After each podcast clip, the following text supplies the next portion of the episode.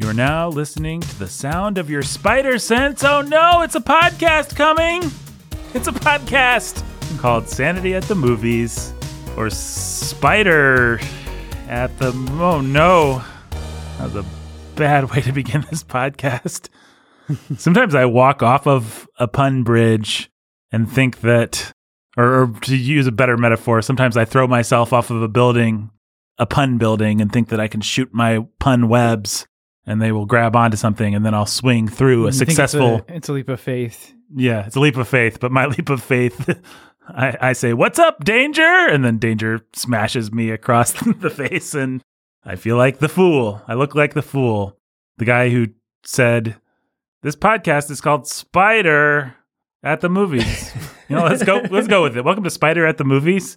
We've got our good friend Ben Spider right there. Mm, hello. How you doing, Ben Spider? Doing well. Hey, why don't you introduce the uh, spider who's a guide who guides her? no! What's up, danger? Okay, no, we're going with it. This is the podcast. This Right. is- yeah. Leap Sure. of faith. Leap of faith. Okay. All right. Welcome to Sa- Sanity at the Movies. My name is Nathan. I am your humble and obedient host. Don't know why.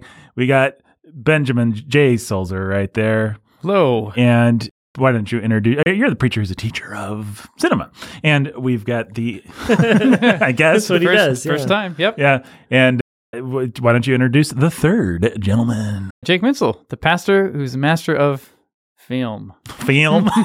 How many syllables can we pack into At least a couple. Film. Ben's from Tennessee. Ben is that from explains Tennessee. it for sure. He's the only ten Louisiana before that. we see.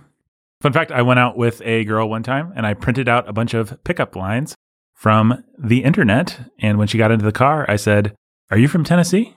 Because you're the only ten I see." And she got back out of the car and left. No, we made, we made it three dates. then we broke up. She, she wasn't very impressed. She was like, and I was like, maybe this will work. and it didn't. Fact Uh, Well, in any case, we're here to talk about Spider. What is the technical name of this? Spider Man into the Spider Verse. Spider Man into the Spider Verse. It is not mm-hmm. Yeah. Spider Man Turn Off the Dark, the broad, hit Broadway musical. It is not Spider Man Far From Home, the second Tom Holland movie. It's not Spider Man Home No Way. No. What's. No Way Home is the forthcoming. A Far From Home is the second, and Homecoming is the first. Yes, that's right. Well, we're here to talk about all things Spider Man and specifically the movie Spider Verse. Jake, you wouldn't be telling tales out of school to say that you suggested we talk about this movie. Yeah. Yeah, I threw it out there And why'd you throw throw it out there? You want to because like, I was watching it with my kids, and I thought on a Friday night, and I thought I would kill two birds with one stone. I won't have to do anything else. And this was like two weeks ago, and I thought we were recording last week. So, anyhow, Well, I'm glad you guys weren't watching Milo and Otis because, I would not have done that out. Well, I, we just wouldn't be watching it. yeah, exactly. but you're a big Spider Verse fan. I think I'm not telling tales out of. No, I love that movie. It's It's great. I put it on my in my little top ten time capsule thing. of movies or of superhero movies or what's when what we is did this? our thing earlier this year, you know, Oh yeah, this was one of your this is one of my ten. best kids movies, and this made the cut that made the cut. because you had a list of about thirty that I think you narrowed down to ten or twelve or whatever. Yeah, and it- whatever our gimmick was. And my caveat was that I wasn't necessarily picking the best ten movies, but if we were making a little time capsule of things that needed to both be great and complement each other, hmm so this made the cut. So this is one of the Mhm. best children's movies of all time, according to Jake Menzel, Right. who loves being boxed into that corner at the beginning of the podcast. Yeah. Eh, that's that's not a good frame to put on it, but it's a it's a good movie. You would you would I wouldn't be misrepresenting you to say you would consider this to be a Yeah, good it's great. or a I great love it. movie. Ben, what is your baggage with Spider-Man into the Spider-Verse? ah, I love Spider Man. Always have. And I don't know. I was hoping it would be cool. It was really fun. That's about it. Well, my baggage is that the day that I saw this movie, it was the first day that I met the future at that point, now current Mrs. Sulzer. Well, all right. Now we're gonna. All right. I'll. You're right. there's extra baggage, Nathan, that goes with this movie. And it was the first time that my now wife had visited me in Bloomington, where I lived. And first time she met you guys, Yeah. actually. And so it was maybe it was it was fun to see this movie with her. It was also not the most fun time to see this movie with her because we were still figuring out our relationship Did you hold hands? a little awkwardly during the movie. Maybe, I think we did. We both had our minds on other things. Like, is this going to work out? And is she going to like my friends, Jake and Nathan? And is this a fun time at the movies? And what else should I be thinking about? And am I supposed to hold hands now? Or is this not the right time because it's it's too soon? Or so that was kind of that was it. That was it. Well, you got to take a leap of faith. I did. Faith in what? I don't know. yeah, right. Just take a leap. that this will be the right movie to take your sweetheart to.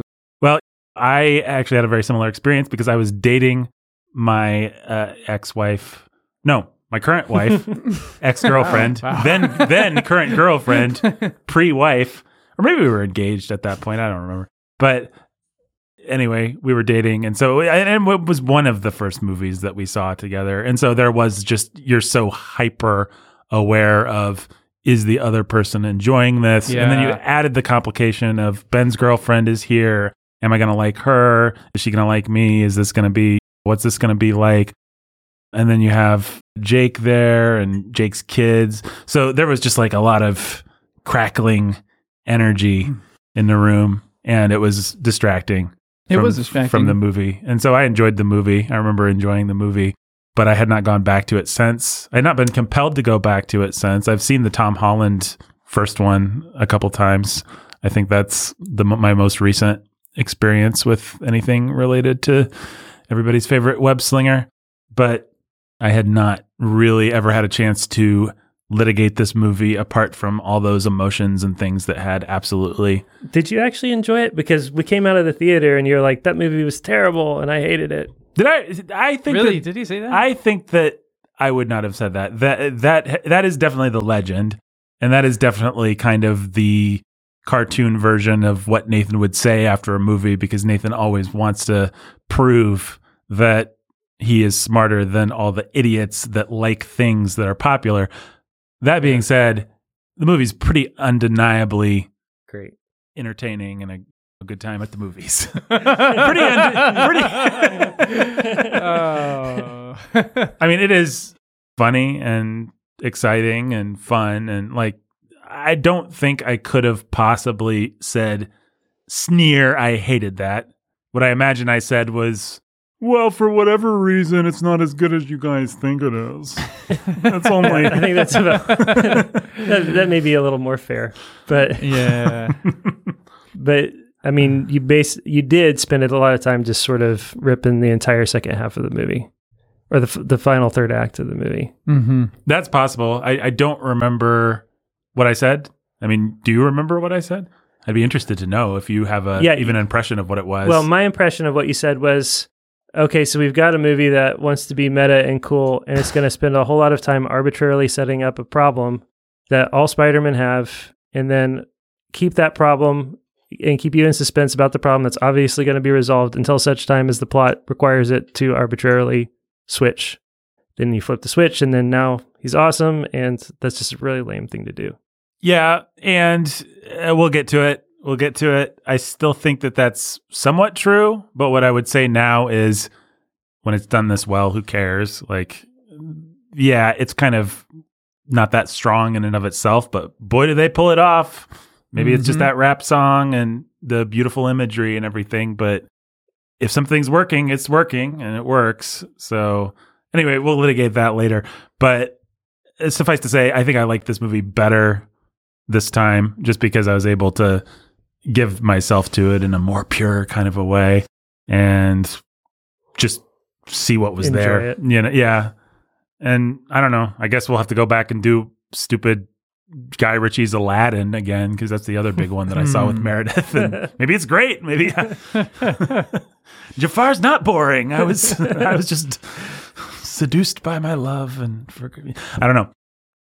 I don't think you're going to turn on that one. Maybe maybe Captain Marvel is actually the new Citizen Kane, just that was the worst movie going experience of all time. No, well, Mm. uh, Mrs. Menzel hit me with a uh, Sprite bottle. Yeah, that's what I remember In about Captain that one. Yeah, well, the lights went out, and me and Meredith may have been there may have been a kiss exchanged or something like Ah, that. We were engaged or dating, and yes, your godly wife rightly hit us with a Sprite bottle. Was that the third or fourth after the third or fourth time the movie started and stopped and Oh, the It, it was, I didn't get to be part of this movie going experience. I wonder. we've told this story before, but Yeah. basically the movie pauses. If if anybody's seen the movie, it's a scene where they have to take a bridge or something. About maybe a quarter of the way in, Jude Law is leading a team that has to take a bridge on a planet for some reason that I will never remember yeah. and don't intend to ever remember. But the bridge is burned into your memory because we lived with that bridge for a really long time. Not only did we live with that bridge, this was awful. So I've been at some screenings where the things have broken down or a scene has been skipped or remember when the audio dropped out of Ready Player One and we missed the big Yeah. emotional beat at the end? yeah, that was awesome. They're like, actually, video games.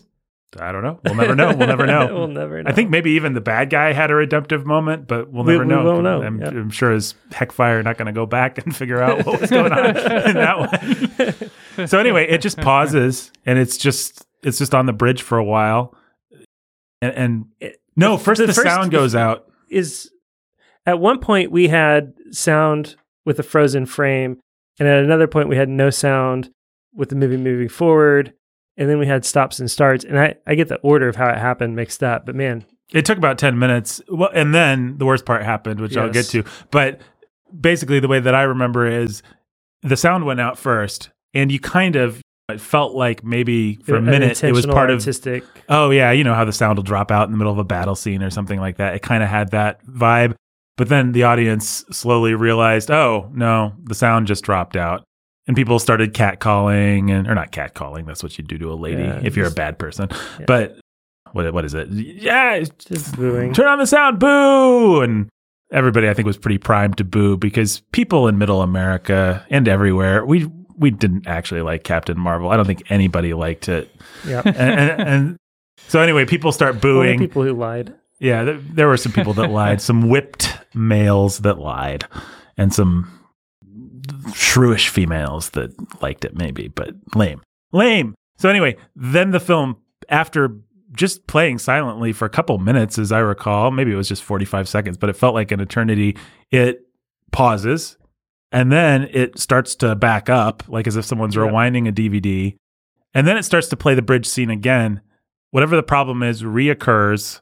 Suddenly there's no sound. People start booing. Then the movie shuts off. The theater just goes black.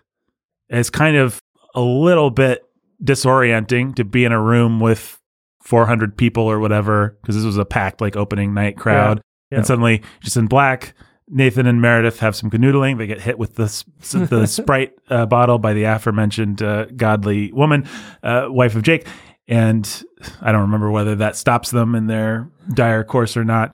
But in any case, then the worst thing happens. The worst thing that's ever happened to any of us happens. We've been in this theater in this terrible movie for like 30 or 40 minutes now. the movies enough of the movies gone by that we're like, oh no, this they're not pulling it off. We're not gonna like this one. Brie Larson's annoying. Yeah. We, we already know we're in for a slog. The movie starts over They start it from the top. from the top, and we have to sit through the whole movie. Suddenly the Marvel credits sting comes on, and I think half the movie theater started booing again. Yeah. Like, it was just like, are you serious? Worst, one of the probably the worst Marvel movie, and the worst way to see the worst Marvel movie. It's amazing. Oh, It was Absolutely amazing. I'm happy to never have and they didn't it. do a single thing to placate us. no, No manager came in and offered us refunds, passes. Nobody came in and said, sorry, we had trouble. We know that you've been here for an hour because you got here for the, it, it was opening night and you were in line or whatever. And now we're starting the movie and you get home an hour later. If you want to leave, here's a free ticket stub. Or hmm if you want to stay, here's a free ticket stub, whatever. Here's free popcorn on us. Anything they could have done, like nobody would have gotten up to actually everybody would have gotten up and Mhm. gotten free popcorn if they offered free popcorn in the first 35 minutes of the. But still, Nothing. Here are cups for drinks. Drinks cost the movie theater nothing. Mm-hmm. They didn't do a single thing. And I've been to movie screenings where they've been like, sorry, the air conditioning was two degrees off. Here's a free ticket for next time. Yeah. That's how this chain used to be, actually. I was just saying it was It's AMC. AMC has gone downhill, particularly the AMC 12 in Bloomington has gone downhill. But I think just in general, they're not the nice sort of family business that they used to be. In any case, yeah, it was a bummer of a movie going experience. But we did get to see Brie Larson take down the patriarchy, so that was nice. Yeah. It was good. Yeah. Yeah. And we got to see Marvel make probably the best possible use of Jude Law. Mhm. You know, if you're going to cast Jude Law into the MCU, the thing that you do is make him the villain of your Captain Marvel movie. And eventually, just like every man, the butt of the joke. Yep. Brilliant. Good job, Marvel. Well Yep. done. Yep. At least uh, Brie Larson sneered and showed no vulnerability Yeah. whatsoever or any kind of likable attribute. Because arrogant, sneering people are. There aren't many actors out there that are more likable than Jude Law, and there aren't many actresses out there that are less likable than Brie Larson. It's true. And I mean, just what a what a joke! What a what sheer stupidity! And that is what we thought of Captain Marvel. Thanks for listening, everybody. so, Spider Verse. Definitely better than Captain Marvel. Way better. Established that at the outset. The only question today uh, that lies before us is how high on the ranking of great superhero movies Spider Verse goes. Well, I don't know, Ben. Is that the question? Do you want to claim? So Jake has claimed, I think we can say, that Spider Verse is one of the great superhero movies. Is that putting words in your mouth? No, I I think it's I think it's I think it's one of the the best superhero movies ever. Ben, I really love it. Would I you like to make a, a counterclaim? I think that, yeah, I'll leave it there. But I, I really think when you take every all things into consideration, it's So you might not declare, you know, you might not give it a, the crown, but this is going up there with the Dark Knight, with the Incredibles, with anything else that Yeah. somebody might want to throw into the ring. Yep. Would you give it to? Would you do that, Ben? Ah, I think I would. It's hard for me to imagine something I enjoy more or would want to watch again so soon after seeing it, having just seen it a few days ago. What about holding hands with your wife and watching her smile? Wait, what? What? I, I think you pulled the switcheroo. I'm trying to name something you would enjoy watching more. wow. that's a movie. Something that's a movie. something that's a movie. Okay. Yeah. We'll figure it I'll figure out as we go, I'm sure, what I really think. What do you really think? Yeah. And I'm going to figure out what I think too. I was hoping to come into this podcast with more of a concrete take, but life just hasn't given me the space. So I'm going to be figuring it out as we go. I don't know. I have ambivalent feelings, and we'll talk about from whence they spring. Mm, mm. But let's talk about Spider Man real quick. You guys want to talk about Spider Man? of Sure. course. So, 1962. Let me take you back to the golden age of 1962. Kennedy hasn't been shot yet, I think. I don't know. That was not 63, right? Maybe that was 61. I don't know. I don't know. The moon landing is a thing that will happen or did happen. what an exciting time. 9/11 is also a thing that eventually will happen. Definitely hasn't happened yet. The summer Wall, of that, that wall's gonna fall at some point. The wall's going to fall, Mr. Gorbachev, but it's still up right now. the Iron Curtain stretches across the land. so, Wow, amazing historical context. yes, yes, yes. so, Stan Lee, you guys are familiar with Mr. Stan Lee. He had had some success with things like Fantastic Four, but he wanted to make another hero. And he told his publisher, Martin Goodman, that he wanted to do a Spider Person. And Martin Goodman hated this idea. He thought that this was such a dumb idea. And if you think about it, or if you know your comic book history, you know how weird and sort of off kilter Spider Man felt, how non intuitive. First of all, he's a spider anything, and people don't like spiders. Like, Yeah. if, if I just, if you'd never heard of Spider Man and I just said, he's a guy with spider powers, like, spider, gross. Cockroach Man. Does that sound good? Would you, would you be interested in mm-hmm. that? He was a teenager and heroes were supposed to be men. Superman. You had your Robins and stuff like that, but basically your heroes were your Superman, your Batman, your these iconic, manly, square jawed figures. So that was a no go for Mr. Martin Goodman, Stan Lee's publisher. Part of the pitch was that he was going to have pimples, he was going to have money troubles, he was going to be put upon. And once again, Martin Goodman's just like, why? Batman's a millionaire, Superman's the son of Krypton. Like, what what kind of an aspirational hero, Herculean figure is this? He was not going to have a mentor figure, which was kind of weird. And the publisher basically just hated it, but said, All right, Stan, you can try it out. We're not we're not gonna like assign a line of comics. We're just gonna let you try it as a one shot in our series, Amazing Fantasy. And so Spider Man premiered in Amazing Fantasy number 15 in 1962. That episode now, most recently, went for $1.9 million. But That episode, you mean that? that, that, that, edition, that issue, that sorry. issue. Yeah. Mhm. So you have to, to understand the history of Spider Man, start with how strange and outside of the box. I mean, it would be like if I was like, hey guys, let's do a podcast where the music is louder than the, the vocals. Like, just let's do everything the most uh, annoying, non intuitive. What, the difference being, it was a good idea right. and it worked. Stroke of genius. It was a stroke Yeah. of genius because Spider Man is the first relatable hero. He's not a millionaire in a mansion.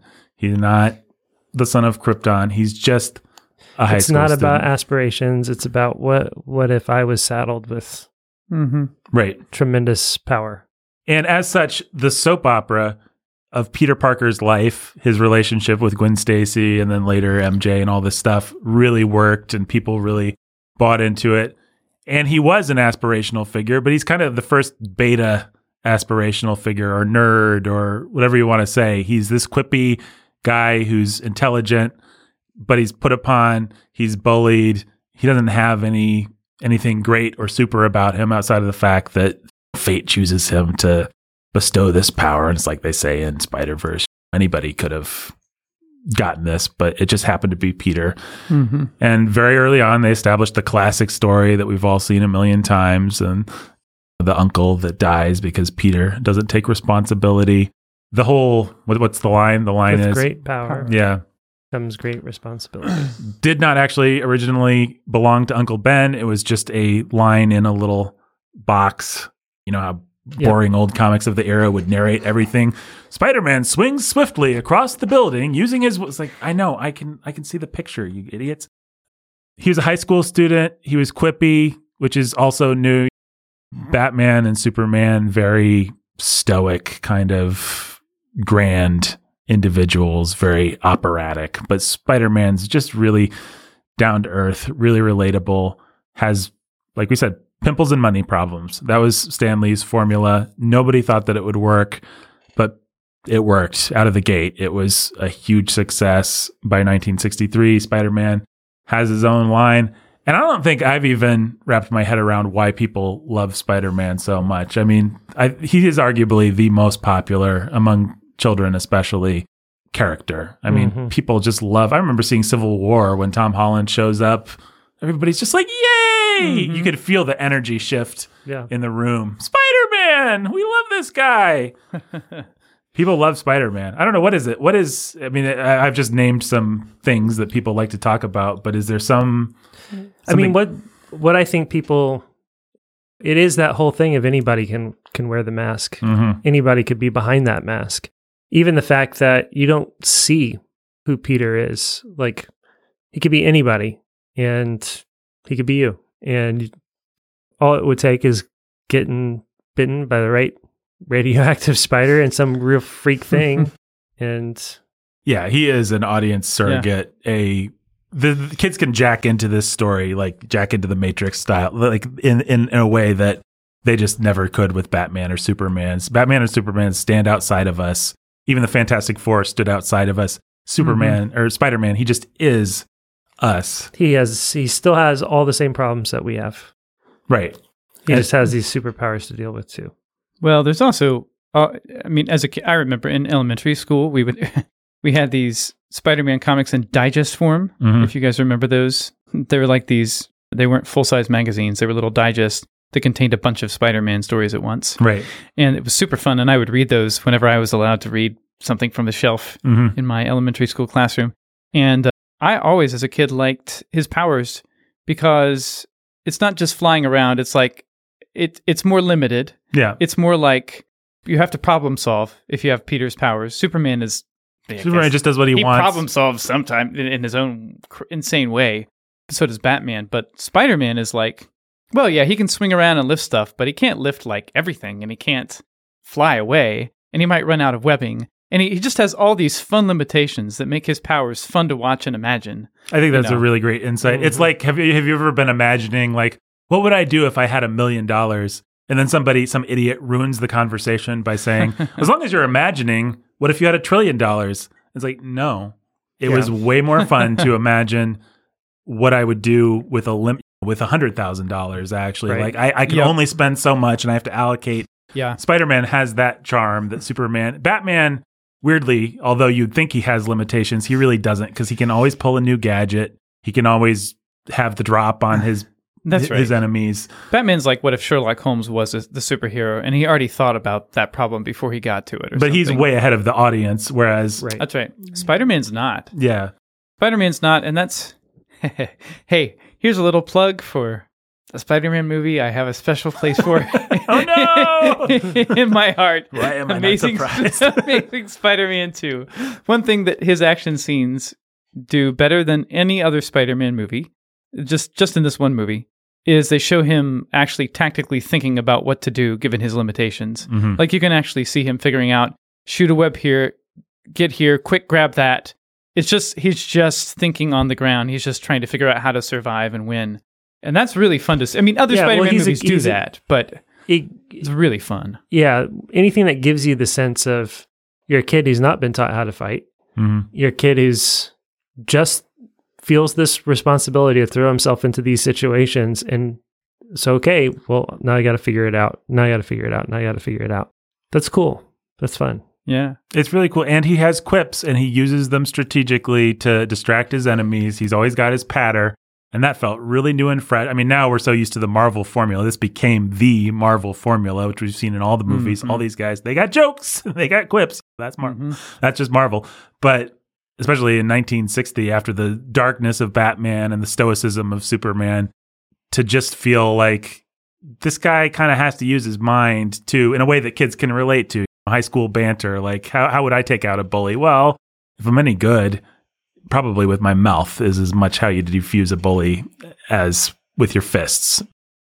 Particularly if you're a person that reads comic books. And and he's still Mhm. going to be like swinging through the city on the way to do something, worried about whether or not he's going to be able to get his homework done on time, or Yeah. whether having or not to deliver that pizza to make some extra change. And, yeah, or he had to run out on on Mary Jane and had to make another excuse. Is she going to buy it? Like, what am I going to tell her when I get back or when I show up late? hmm The, That's fun. The symbiote has started to alter my personality, and I've, I've slicked my hair down. I'm doing crazy dances. Adopted a black emo outfit.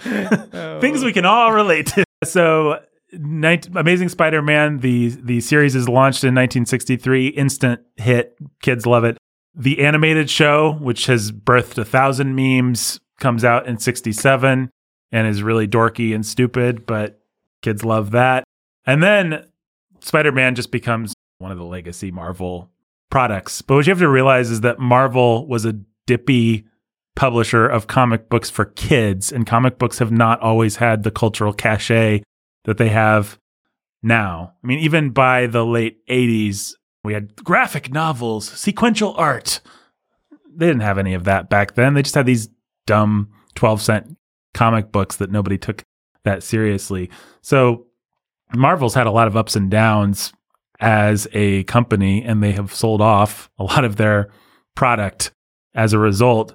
And they actually sold the rights to the cinematic Spider Man in 1985 to Cannon Films, which B movie fans are fans of Cannon Films because they made a bunch of crappy Chuck Norris and just bad Rambo ripoff kind of, or or Death Death Wish Part Four, those kinds of things that people like tend to come out of Cannon. So it's not like they sold it to Paramount or 20th Century Fox or something. They sold sold it to this B movie producer studio, which will show you how little cachet Spider-Man as an intellectual property and Marvel as a company had in 1985. Marvel actually went bankrupt in 1996. Huh.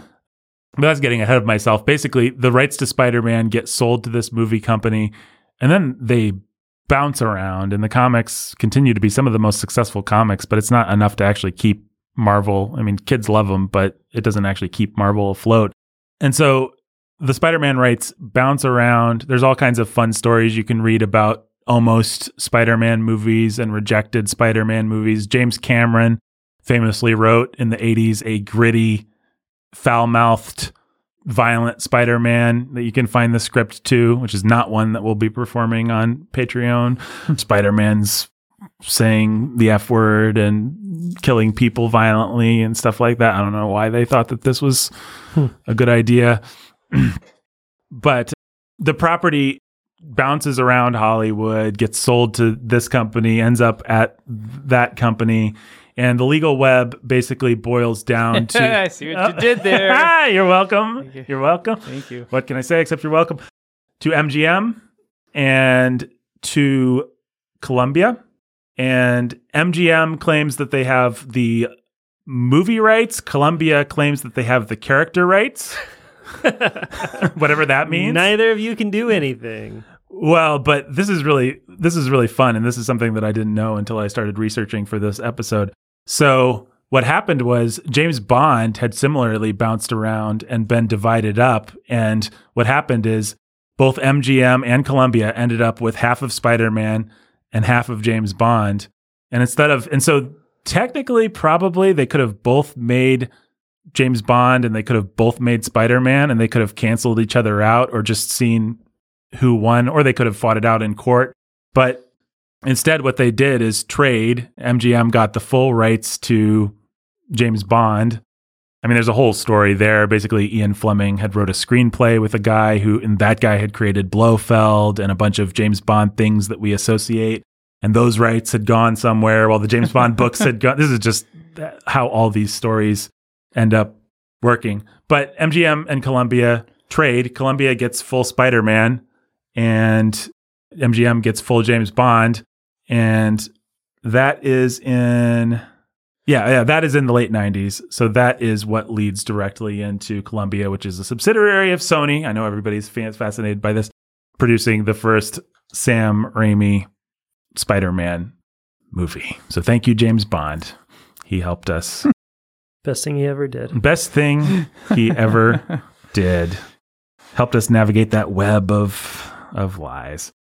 I mean, you should realize this is this is the kind of thing that influences all your favorite franchises. Well, I guess Spider-Man actually is a pretty famous one because we just had that legal battle between Disney Sony, and Sony and Disney.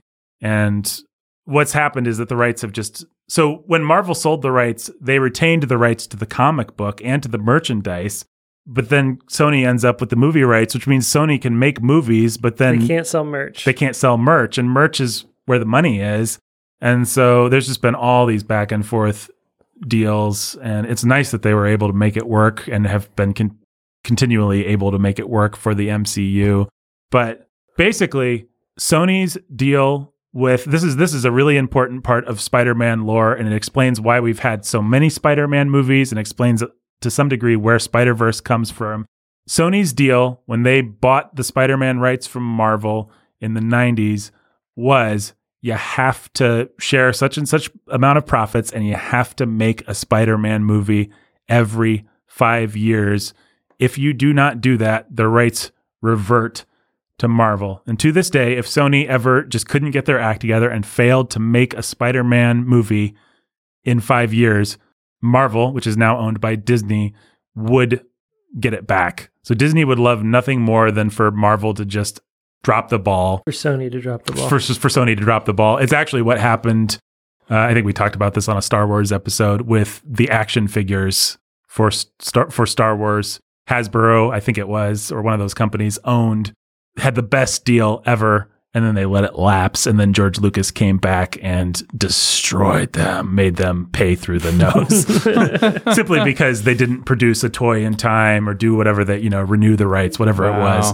Whatever the the fine print was, But- George knew it. But this means, oh, Sam Raimi, you can't get your act together in time to do Spider Man 4. We got to reboot it. Let's get Mark Webb and Andrew Garfield to come in and make some Spider Man movies. They may not even be that good, but we are going to keep this thing going. Oh, the Garfield Spider Man's fizzled. People don't like it. Ah, let's do an animated. Let's do a Spider Verse. Ah, let's do this. They have to keep making Spider. You will see Spider Man movies every five years until the end of the time, or Sony loses. Do It, Billion- it has to. It, it doesn't have to have Spider Man in it. that was my question. It can be in the Venom. like Morbius? Venom counts, right? That is a great question that I don't know the answer Hmm. to. I know that they have the rights to. I know that Sony actually owned the rights to a number of characters, and a number of them actually did lapse. Like they lost Punisher for this reason. They lost Ghost Rider for this reason. Those things actually, Blade maybe was similar. Those things have actually gone back to Marvel, even though we all remember the wonderful era when Sony was pumping out Punisher and uh, Ghost Rider Ghost Rider movies with Nick Cage. Yes. So I'm not sure how Venom interacts that with that, but I guess we can talk very briefly about the Spider-Man cinematic efforts. You got your 2002's Sam Raimi Spider-Man movie, huge hit, first movie to ever make 100 million in its first weekend, which now with COVID sounds really special. Before COVID, by the time COVID hit, was nothing, but it was the first one to do it and people have mixed feelings on that movie. We will litigate it if we ever come to if we ever we got a Patreon reward level for that. I think it's I don't remember what it is, but it's it's what follows. So we pair Richard Donner's Superman with Tim Burton's Batman. Right. Then we turn around and pair Nolan's Batman and Raimi's Spider Man. Just as the evolution of the hero, the next step forward. right. And Raimi's Spider Man was a huge step forward. Yeah. It was. Innovative.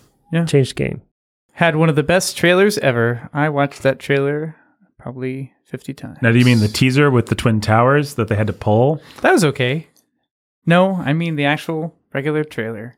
If people don't remember in 2002 well, in 2001, they were advertising the movie. The first ad, Yeah, which was yeah. huge because, again, people love Spider Man. So the, the ad was just cops rob a bank, they get into a helicopter, the helicopter takes off, and then it gets caught in a web between The two towers. The towers. two It's towers. a really cool mini film. Yeah, it was great, and then they had to pull it because you know September 11th, September 11th. 2001. Yeah, thanks a lot, terrorists.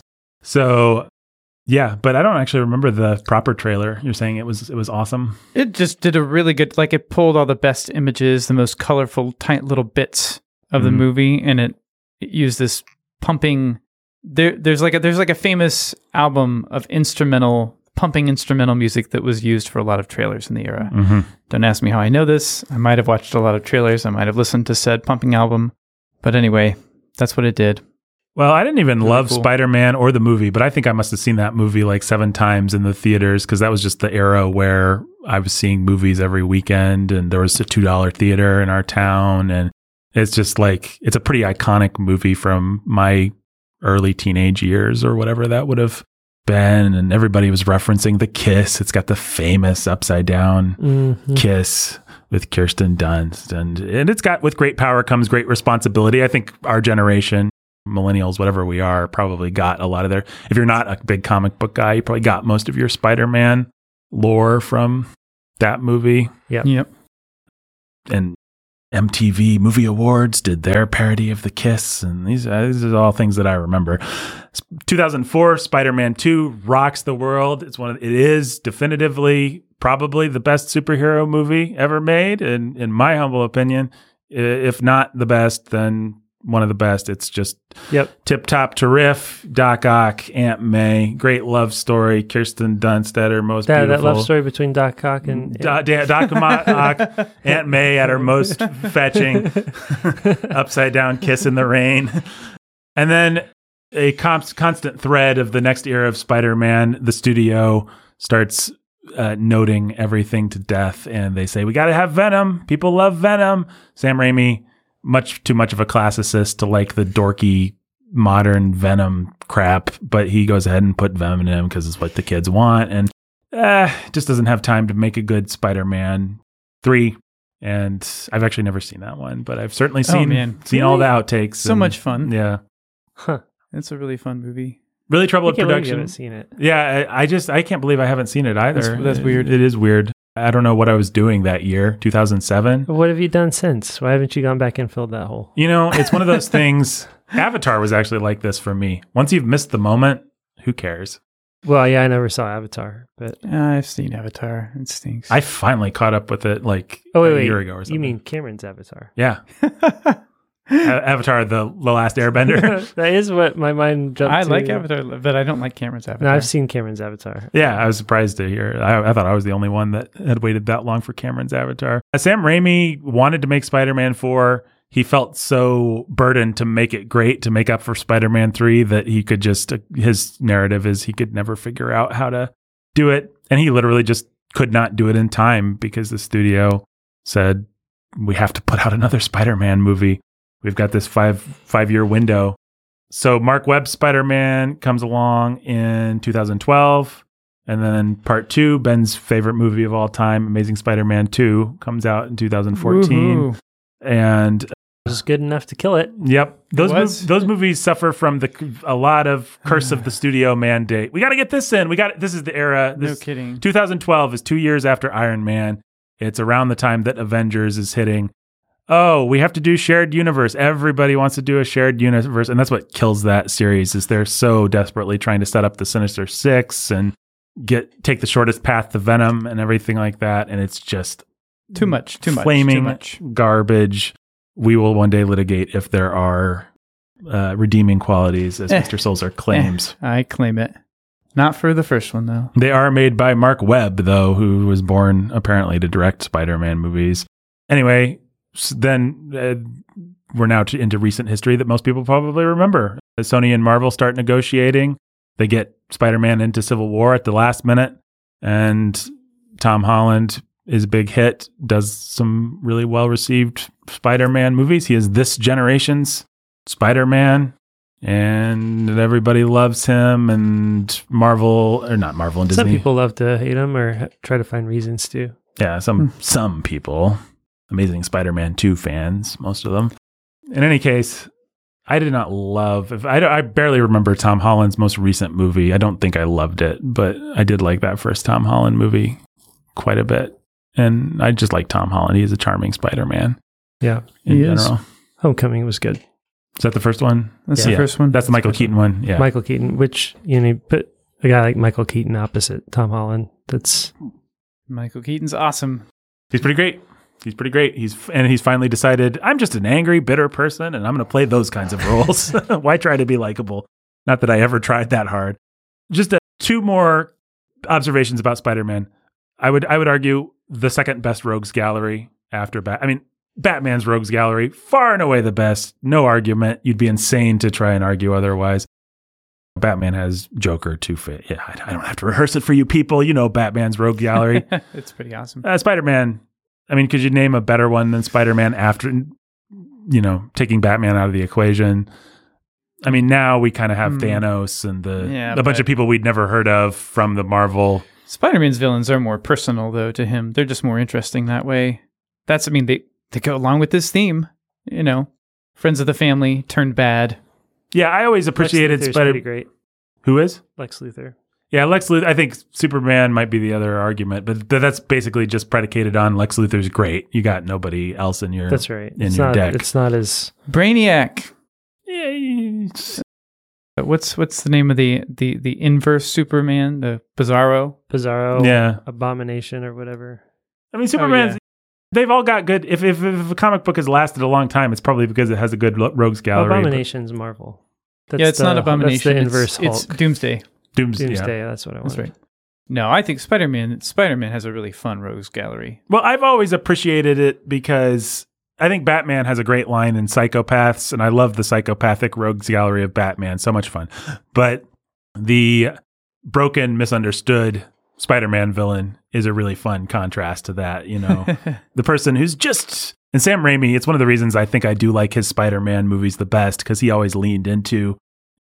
Norman Osborn wanted to do something good, but the military, and then his son was I'm something of a scientist myself. right. and then he also is kind of a psychopath. Right. Sort of a sad psychopath. Like you feel sorry for yeah, him. a- a- and Doc Ock, he just wanted to get the Control the sun. he just wanted to control the sun. You know. Doc Ock is not as Harness the sympathetic in power the comics. star. He's more just like a, a jerk. yeah, kind of a hulking maniac. But Yeah. but but Doc Ock in the movies, you know, in you know, he he sacrifices himself at the end, if I'm Oh, remembering yeah, that was and, very very sweet. and then Sandman, he just wants forgiveness for for trying to watch out for his daughter or something. I don't know. Um, yeah. The other thing that I think is probably worth saying about Spider Man is short of Lois Lane, who I've never liked, Spider Man has far and away the most interesting and attractive, especially to young teenage boys, uh, love interest. Mary Jane is a great fantasy figure, and I think you can't overstate her importance to the whole legacy of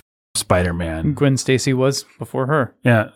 There Gwen Stacy's death is an iconic thing and Gwen Stacy as a character is is good, but I just think MJ, who I was reading was based on Ann-Margret's appearance in Bye Bye Birdie, which is a very quintessential figure of attraction from the 1960s, if I can put it that way. Uh, the mini skirt and uh, sweater and long hair and stuff like that, red hair. I don't know. MJ's just, she taps into that the girl that we all wanted in high school and never thought we were cool enough to get kind of thing. But then he gets her. I mean, could you name a better love interest? Or could you name a love interest outside of Lois Lane? There's a few that we know from the movies. Rachel Dawes, you know, but uh, that great character. Pepper Potts. Pepper Potts, yeah, sure. I mean, I like Pepper. But in terms of just the iconography and the feeling and the the way that this taps into desires, MJ is really really at the top of the list, I think. I mean, Yeah, I mean, people, you have a problem with MJ just f- from a story perspective because what she becomes a model and an actress, Mhm. and so she doesn't. She's never really in a position to play more than the damsel in distress. mhm. So you, I think you get a lot of that sort of thing rehearsed and repeated. But you know, Raimi did a good job of making her the girl next door with the troubled Yeah. home Mhm. life, and it brings depth and interest Yeah, You that's know. the right move. all kinds of ways. But just from a, but yeah, it's it's really sweet. It's really cool, and and and they've done so much work on that that you know when we get to talk about our movie, all we need to know is that Peter B. Parker blew it with her, and Mhm. It actually we has- understand everything. Like, Like, no, there's a whole you lot can't of blow it resonance. with- yeah. Yeah, as far as the girlfriend. Well, and and you just get to fill in a whole lot. She wanted to have kids. Mhm. Well, we all understand why Peter Par- B. Parker wouldn't want to have kids Mhm. and would be afraid of that. And we all understand why that would end it with Peter and Mary Jane in an alternate universe. yeah. hmm Well, and Stan Lee always said that Gwen Stacy was actually supposed to be the girl for Peter, but once MJ showed up, and MJ was actually intentionally written to be kind of spunky and annoying, and she was the girl that was gonna Aunt May was gonna set Peter up with and be like, "You should like this MJ." And he's like, "No, I like Gwen. She's my dream girl."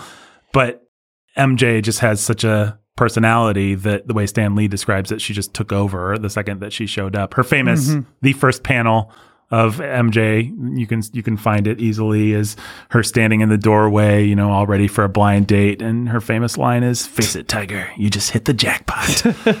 Yeah, and, and Tiger is uh is just a fun little catchphrase that stuck.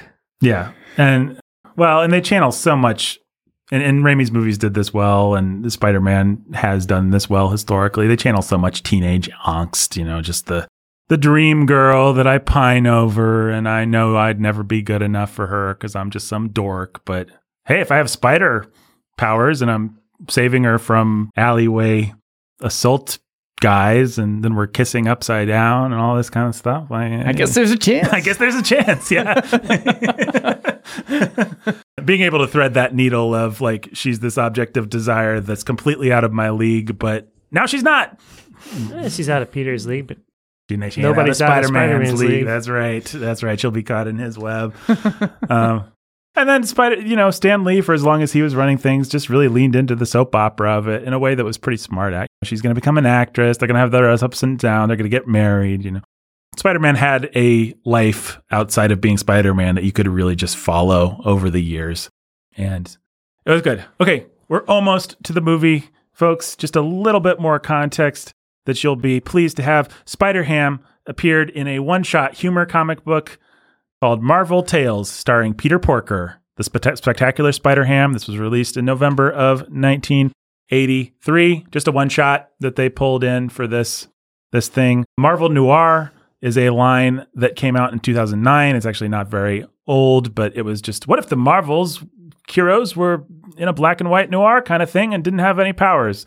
So that's where the Nicolas Cage character comes from. Miles Morales comes from the Obama era. There's just no other way to think about it. He's very designed like like Mhm. you could you can find the interview where the president of Marvel said Axel Alonso was the editor in chief then. Yeah, we were about to elect a black president, so we thought uh, we should probably find one of our legacy characters to update. And that's exactly what they did. Miles Morales is a nothing more than that.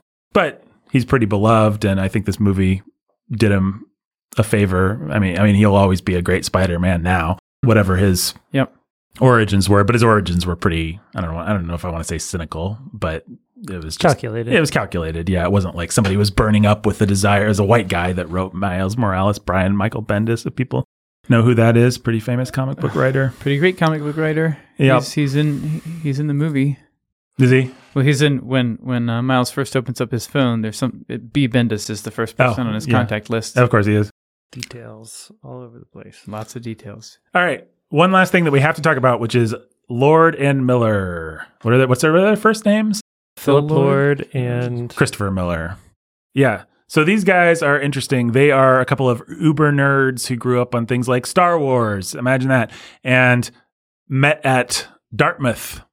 So they are a couple of Ivy Leaguers and they got interested in animation, started making animation films at Dartmouth and abandoning their other studies. I think Lord and or Miller was a political science major or something at Dartmouth. So they both get interested in animation and then this crazy crazy like one of those unbelievable hollywood stories happens also going to dartmouth at that time is eric eisner eric eisner is the son of the ceo of walt disney corporation a little company little startup you might have heard of at the time eric eisner gets the alumni magazine for dartmouth the alumni magazine features these two crazy kids who are making animated movies, you know, some of their featured alumni to watch or something like that. Hmm. That winds up like just at Michael Eisner's house. Michael Eisner sees it. He's like, oh, yeah, well, okay. I'm going to put this on the slush pile. It passes through several hands at Disney and just basically ends up with a random producer who's like, yeah, let's cut those guys a check and give them a development deal. So they're just like these kids. I mean, nerdy, well connected Ivy Uh, Leaguers. they, yeah, they they start it's Dartmouth. I mean, they're not just you know, it's it's, it's They're not, not, nobodies. they're not nobodies. They're they had certain advantages in life. well, it's important to realize that your cultural elites who tell you your stories, they want to pretend like they're Jimmy Stewart from Philadelphia Story, but actually they're all Katharine Hepburn from uh, Lord and Miller are Tracy Lords. They are not whatever Jimmy Stewart's name is in that movie, and they are certainly not Ruth Hussey. They are a couple of rich brats. So they get this Disney deal. They pitch a thousand things to Disney. None of it really gets picked up. Eventually, they they just get put on Cloudy with a Chance of Meatballs. I've never seen that, but apparently they knock it out of the park. I have. Is It's it, fun. Is it good? Yeah. Yeah, it's I, funny. I've not watched it, but my kids love it. Yeah, I think it's I think it's a lot of fun. It's quite funny. They go from that to a really dead alley of a of an assignment, which is the Twenty One Jump Street movie, and they have a lot of fun with that and make a, a crude, vulgar movie that I don't recommend, but in their typical style, they put a lot more creativity into it than I think anyone was expecting. Then they get Lego Movie, and I I personally I haven't seen it for a while. Maybe my opinion would change. I don't know where I'd put it, but I think it might be their masterpiece. It's It's great. it's just a great movie. And coming off of 22 Jump Street and Lego Movie, they get handed Spider Verse, and by this time they are this power producing writing team of uber nerds. Where does Solo fit in? Uh, Solo would be in development at the same time as Spider Verse. Solo it would be their primary, like they're on the set with Solo. They, but- they were actually directing. right, they did not actually direct Spider Verse. They're just kind of the producers and writers and Yeah. over our creative architects, but it's not the same time commitment as Solo would have been. It was their famous Lost? I mean, I'm sure everybody listening to this knows, but they directed three quarters of that movie and had a whole script and everything that basically got scrapped in favor of visionary genius Ron Howard's exciting vision for Solo. Ben, what is your impression of that robot again? So glad we saw this movie. Something like that. Yes, I'm always glad to hear. Glad, glad to have been have an opportunity to dust off his impression of that great Star Wars uh, character. The thing that they apparently learned on Cloudy with a Chance of Meatballs, apparently that was just a super nerdy joke fest, which obviously these guys are very good at. They, they, are that classic dar- Ivy League educated uh, combination of stupid and smart that uh, is informed Simpsons, which mostly comes out of Harvard alums. There's a kind of uh, sense of humor that a sophisticated, nerdy idiot that writes for student magazines and at an Ivy League university has. It's Con- that's Conan O'Brien. That's The Simpsons. That's Lord and Miller. But what they learned on Cloudy with a Chance of Meatballs is, oh, our movies have to have a heart or people won't care. And because they wrote this script that was hilarious and it just didn't land.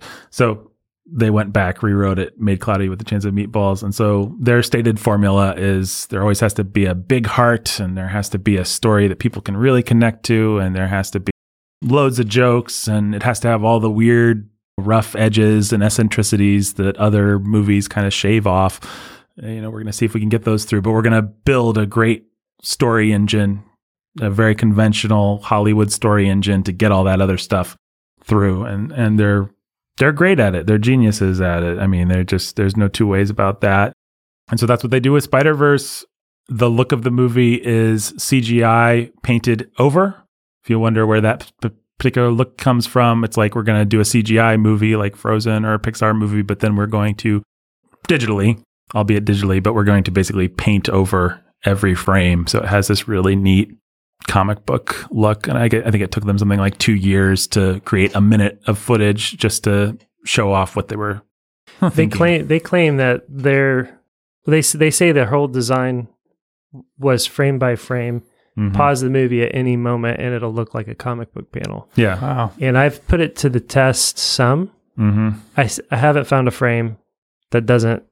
It's beautiful. It's a beautifully just designed. like every movie. frame is beautiful. Yeah. No, it's It's really cool. It, yeah. It, next time you watch it, if you if you're not just watching it, even if you're just watching it for fun, just randomly pause it a couple of times and see if you can catch it in a weird spot or a transition where it doesn't look like a beautiful comic book panel. mhm. But I've I, I've done quite a bit of it just to to test and see, drop needles here and there, and it holds up pretty well Hmm.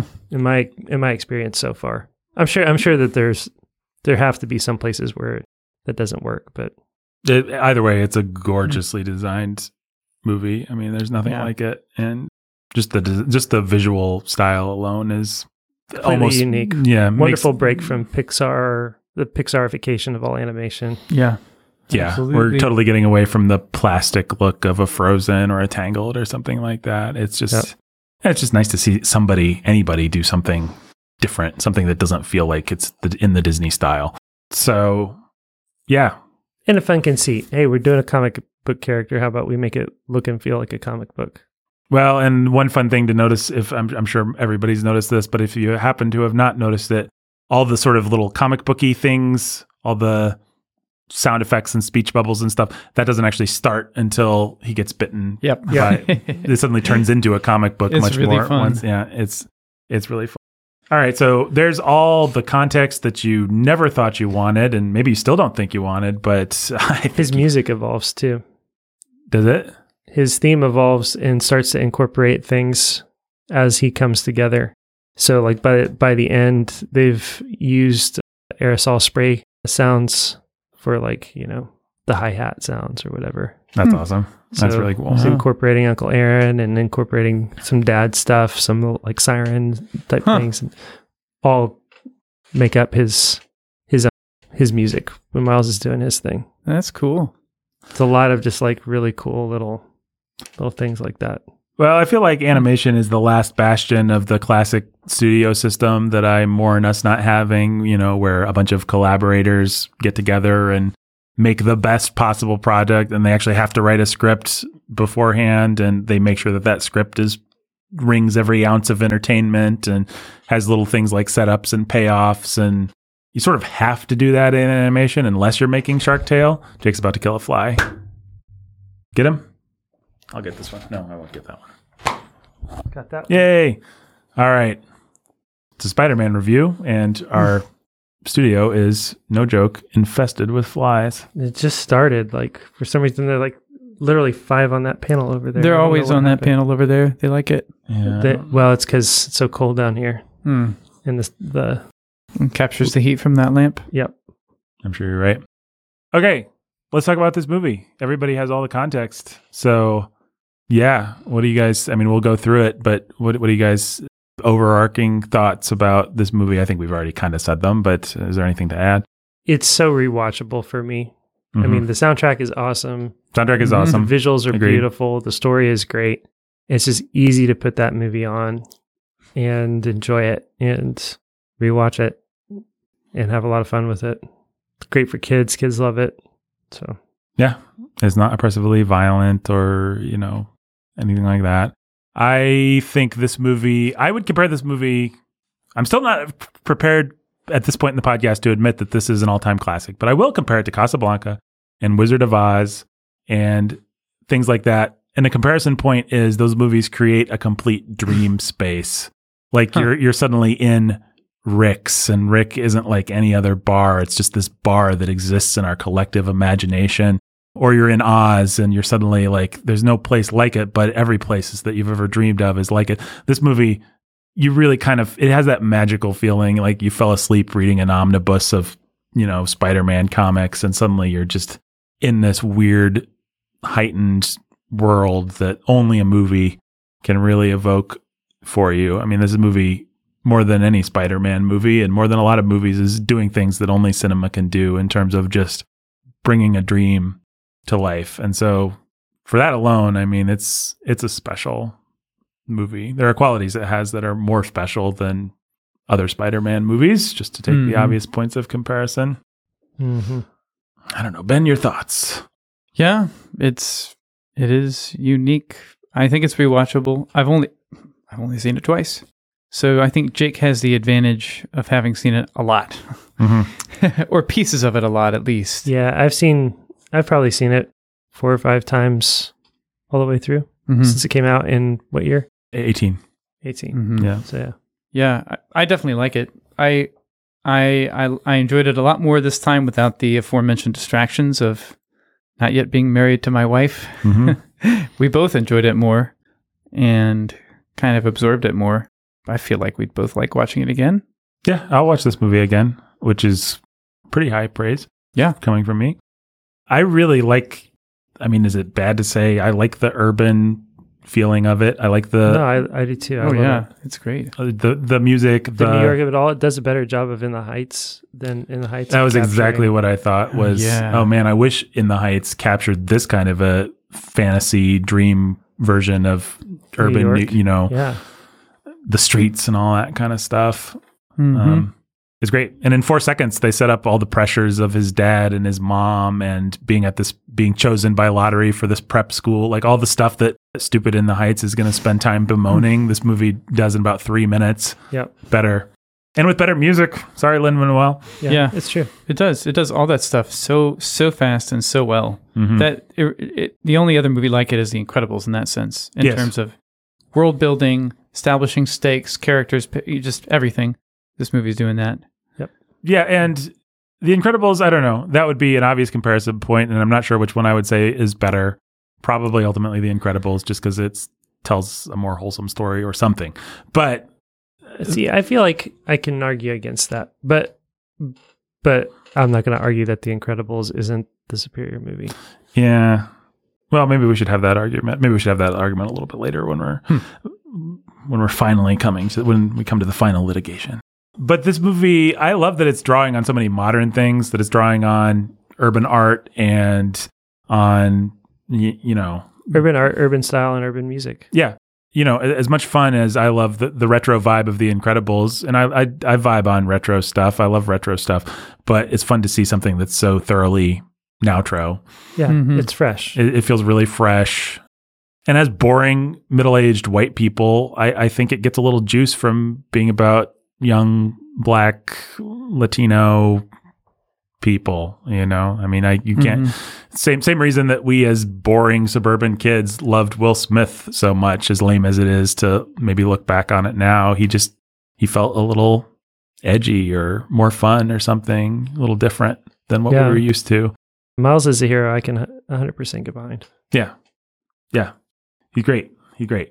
Okay, well, let's talk through this movie and we'll see where we get with it. So you start with the first of many cute meta introduction character intro And we get Peter Parker. Peter Parker. Peter A. Parker is what is what is his Mm-hmm. No, it's just name? Peter Parker. Just Peter Parker. Yep. the one and only Spider-Man. Right. And we're immediately in this world of kinetically flashing images and associations and he's going to say my name is Peter Parker and we're going to see a little name tag of it says my name is Mhm. Peter Parker. It's we're we're using the cinematic language of a YouTube video or a television commercial or a Guy Ritchie movie Mhm. to use Ben's favorite uh, director and the most moral man that uh, Ben thinks that everyone should watch all of his movies. Mhm. I'm being sarcastic. Hmm. It's I just finished. I watched. I've watched two Guy Ritchie movies in the last week. Do tell.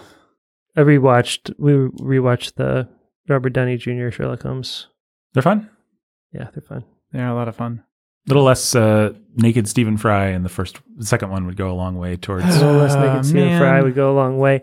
And there are just some things that that are played out, but or have been done or and redone and overdone.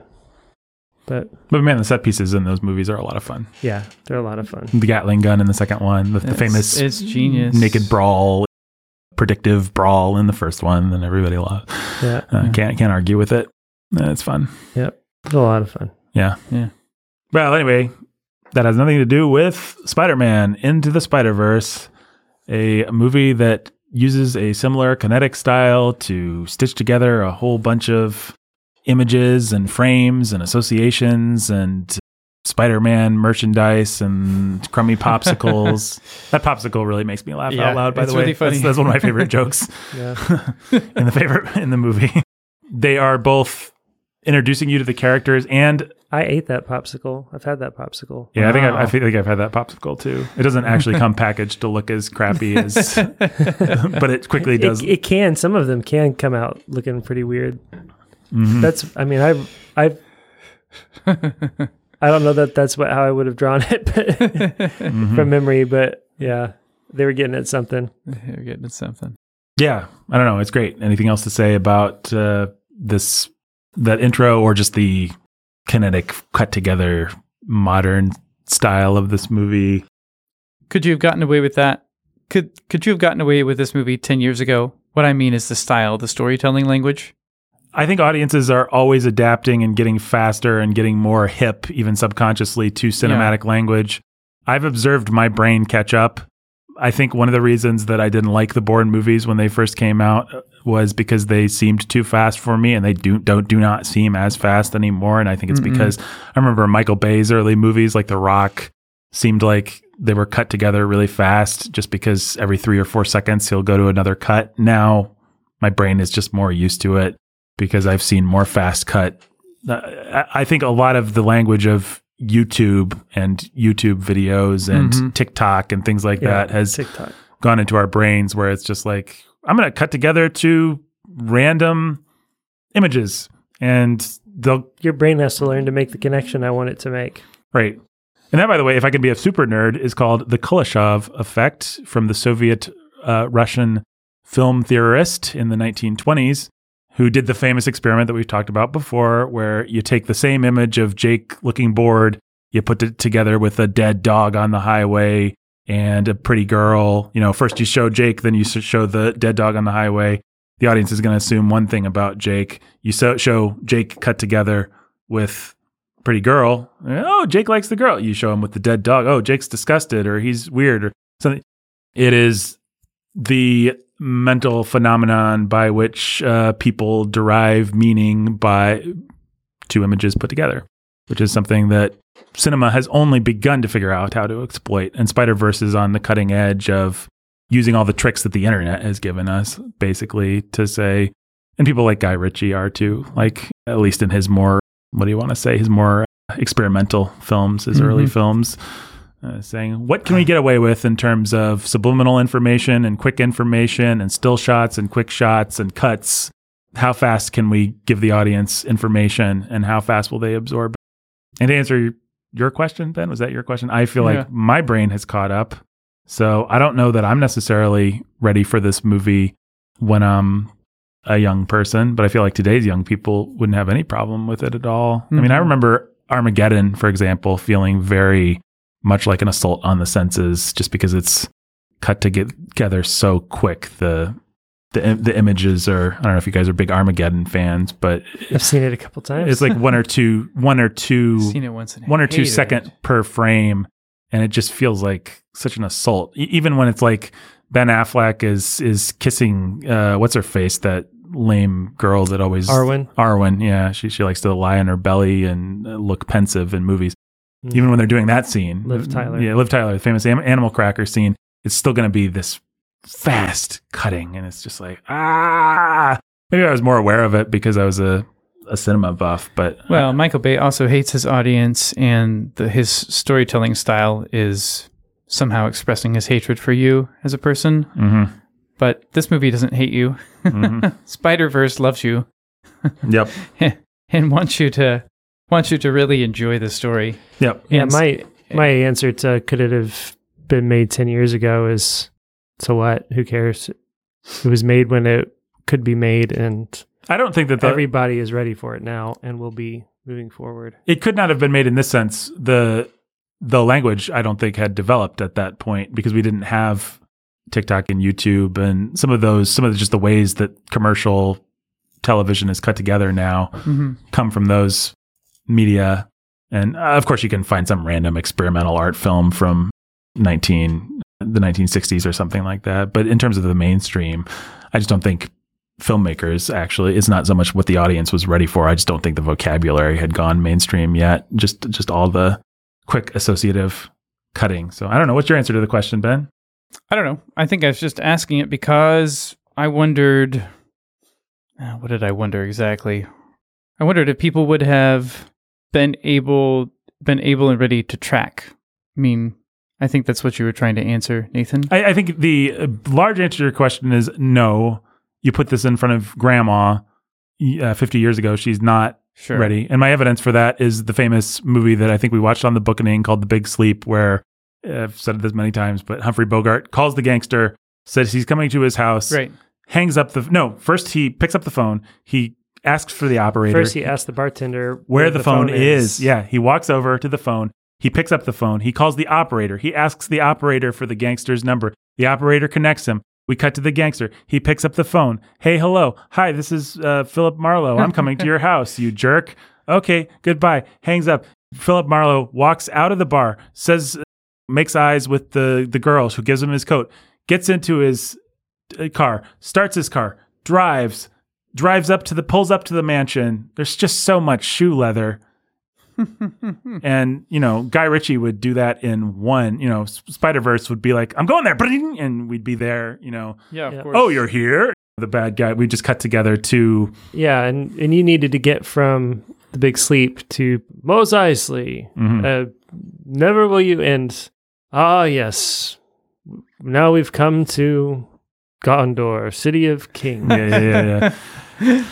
Yeah. like the stages of development. the stages of development. Yep. i mean i'm glad I, I i shoe leather can be pretty boring you watch the first dr no the first james bond movie it's like james bond spends so much time getting on the plane to the airport this is supposed to be like the king of like quips and violence and women and everything. And it's like, why are we watching him get on an airplane? Who cares? Because in 1960, whatever, not that many people had been on an airplane. Yeah, and I don't think that we're the audience wasn't dumb, but I think that they would have been what? Why is he in Hawaii now? Or why is he like how did he get there? He, he Mhm. got on an airplane. Did he really get there if he didn't show us? So yeah, I think our brains are adapting and uh, it's simultaneously enthralling and uh, exciting and we can litigate that some other time, but no, I don't think that this I don't think you put this movie in front of a 1930s audience for example and Sure. they- Well, I was only asking originally about 10 years ago, just because I, I feel like my actually, I think my instinctive answer is this movie is classy enough in the way it does that stuff that could have gotten away with it 10 years ago. it would have felt much more Uh, Edgy. edgy outro kind of thing, but I think people would have followed it. It's Yeah. just good storytelling. Well, we had Guy Ritchie 10 years ago doing similar Yeah, things and true, other filmmakers, indie filmmakers doing these kind of quick associative cuts. It's awesome and it's well done and they hold on everything just long enough. It's not Michael Bay just throwing every, throwing a bunch of footage in a blender.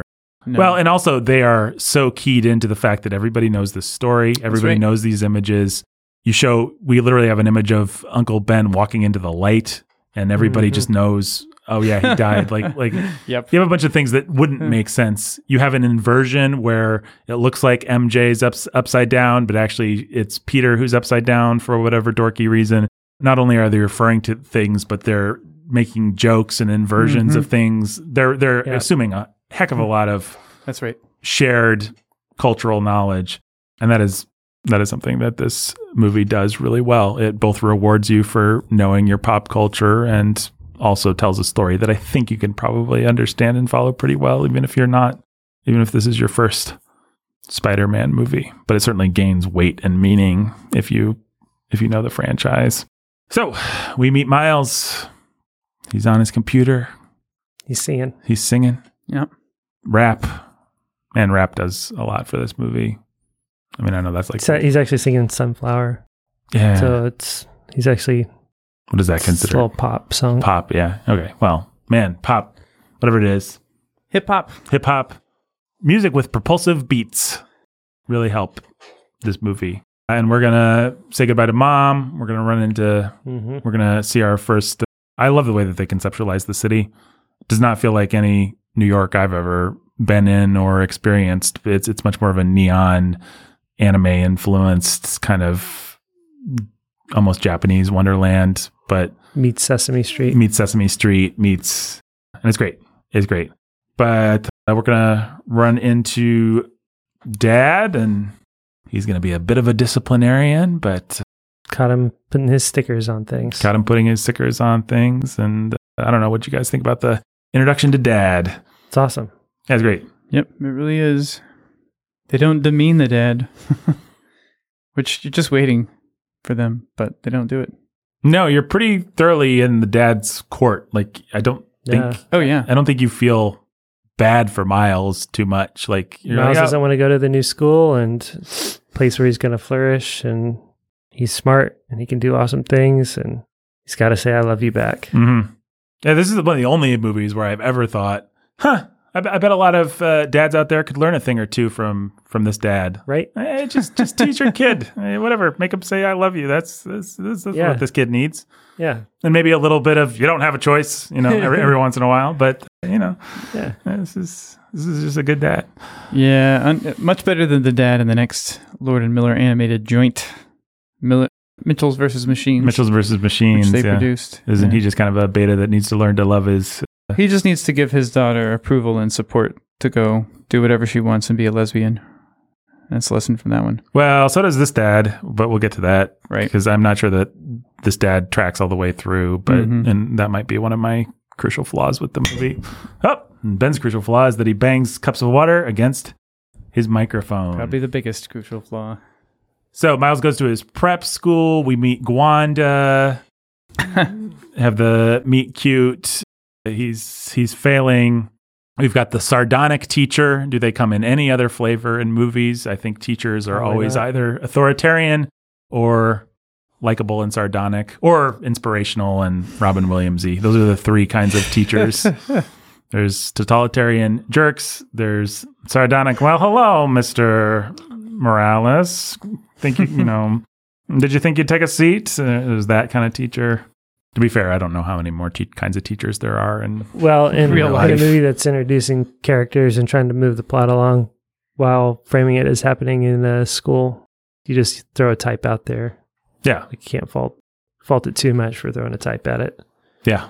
No, this movie does a good job with that sort of thing. And I like the I like the little plot. Again, it does in the heights better. You know, the idea that he's going to intentionally throw the test and get a 0% where statistically he'd get a 50% and he knows that because he's good at math. It's all really nice. And then we meet Uncle Aaron and we have that whole scene. Yep. And that is some elegant character work that's done really quickly. Uncle Aaron has to show up, make an impression, Mhm. establish a relationship, be somebody that you care about, someone that you like. and then turn on you and be scary and all that. You, you have to. You, they're leaning on Uncle Aaron for a lot, and they are spending very little time with him. But it's it's really just that one shot. It's it's where he's teaching him how to say hey, Right. All the all the little emotions and things that are Mhm. animated into their faces, the performance that those two animated characters give yeah. you know, the kind of the interplay of all the different things that Miles is feeling, and all the different things that Aaron wants to communicate, but also can't quite communicate. But all, it's it's really great. And then you have, I don't know. I guess is there anything else to say about Uncle Aaron? I don't think so. Not yet. No. Yeah, there'll be more to say. Fills as a- we- You know, pretty classic uncle, you know, cool uncle role. yeah, and it definitely illustrates, uh, you know, Miles is caught between two worlds and all this kind of thing. Then we have our first big action scene. We meet Chris Pine's Spider Man in action. And Well, that's after you got the spray painting. You got Yeah. him getting bit by the spider. yeah, But he goes back. Then he sneaks out again. He he goes back so first he starts to get his spider powers. That's right.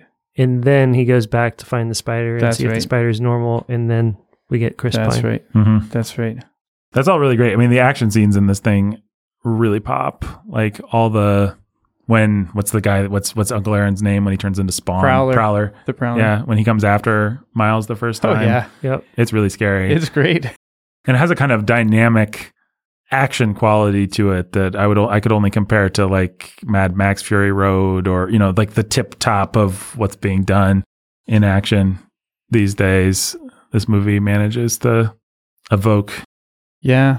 We kill Spider Man first and yes the tragic end of Spider Man. Meet Kingpin, who's way more stylized than anyone else in the movie, which I kind of love. He's just a monster. yeah, he's great. His voicing is gr- is awesome. Well, I love. I, I always love Liev Schreiber. He's a great. I- I like it when he shows up in anything. Yeah, I do too. Um, and he's great as Kingpin. Yeah. And I mean, is there a dud in this cast? Everybody's no, everybody's awesome. great, Yeah. no, Kingpin is like the most powerful villain physically for some reason. Mhm. It's more than I don't know, more indestructible than anyone else. In the little bit of time we get with Chris Pine's Spider Man, I think you love him and wish you had a movie with Chris Pine's Spider Man. Yeah, you do. Right. You wish he wasn't dead. Yeah. It makes you sad that he died. Yeah. Yeah, And that's quite a feat in itself. it is, and it's it's they know Yeah. where they can lean on Spider-Man lore too. Right, Like, oh, yeah. we love Spider-Man. We know who this guy is. This is the Spider-Man we recognize. Yeah. All they did was say, you know, the feelings of love you have for Spider Man? hmm This is that Spider Man. Yeah, yeah, yeah. Yep. Yeah, But you're going to have to watch him die in the first act of this movie. Right. it's fun how fast they scale up. Uh, He's fighting someone. It's a gigantic version of the Green Goblin, apparently. And then, oh, it's the end of the world. Oh, he's about to die. Oh, they killed him. Right. They just whoop, push the And now all the way Miles up. is alone with new powers and a device, and he's got to figure out how to save the day. He promised. right.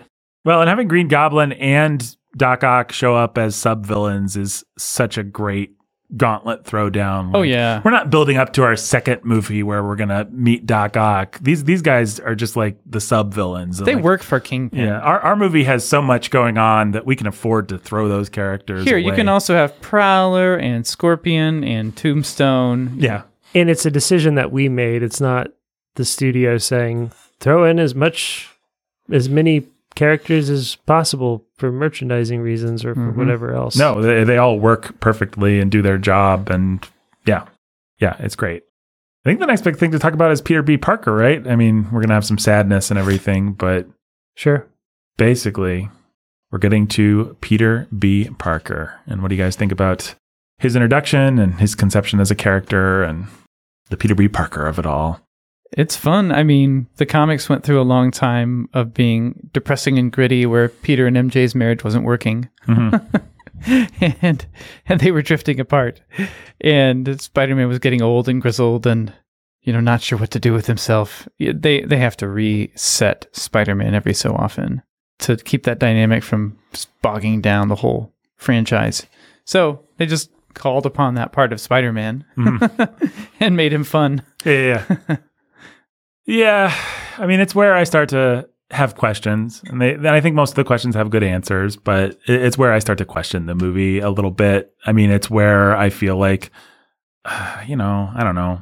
I'm tired of the Marvel movie trope of the not morally superior mentor character. You know, the Tony Stark of it all, or the Dumbledore of it all, or the Chris Pine in Tomorrow War of it all, to take a Pratt. reference that I Chris Pratt, uh, sorry, and, Okay, yeah. uh, as the dad, or or Sky Luke and Last Jedi. You know, just this uh, our mentors are losers kind of thing, which seems to be one of the main things that Hollywood is. You know, that our collective consciousness, our our, our dream factory is trying to deal with for us.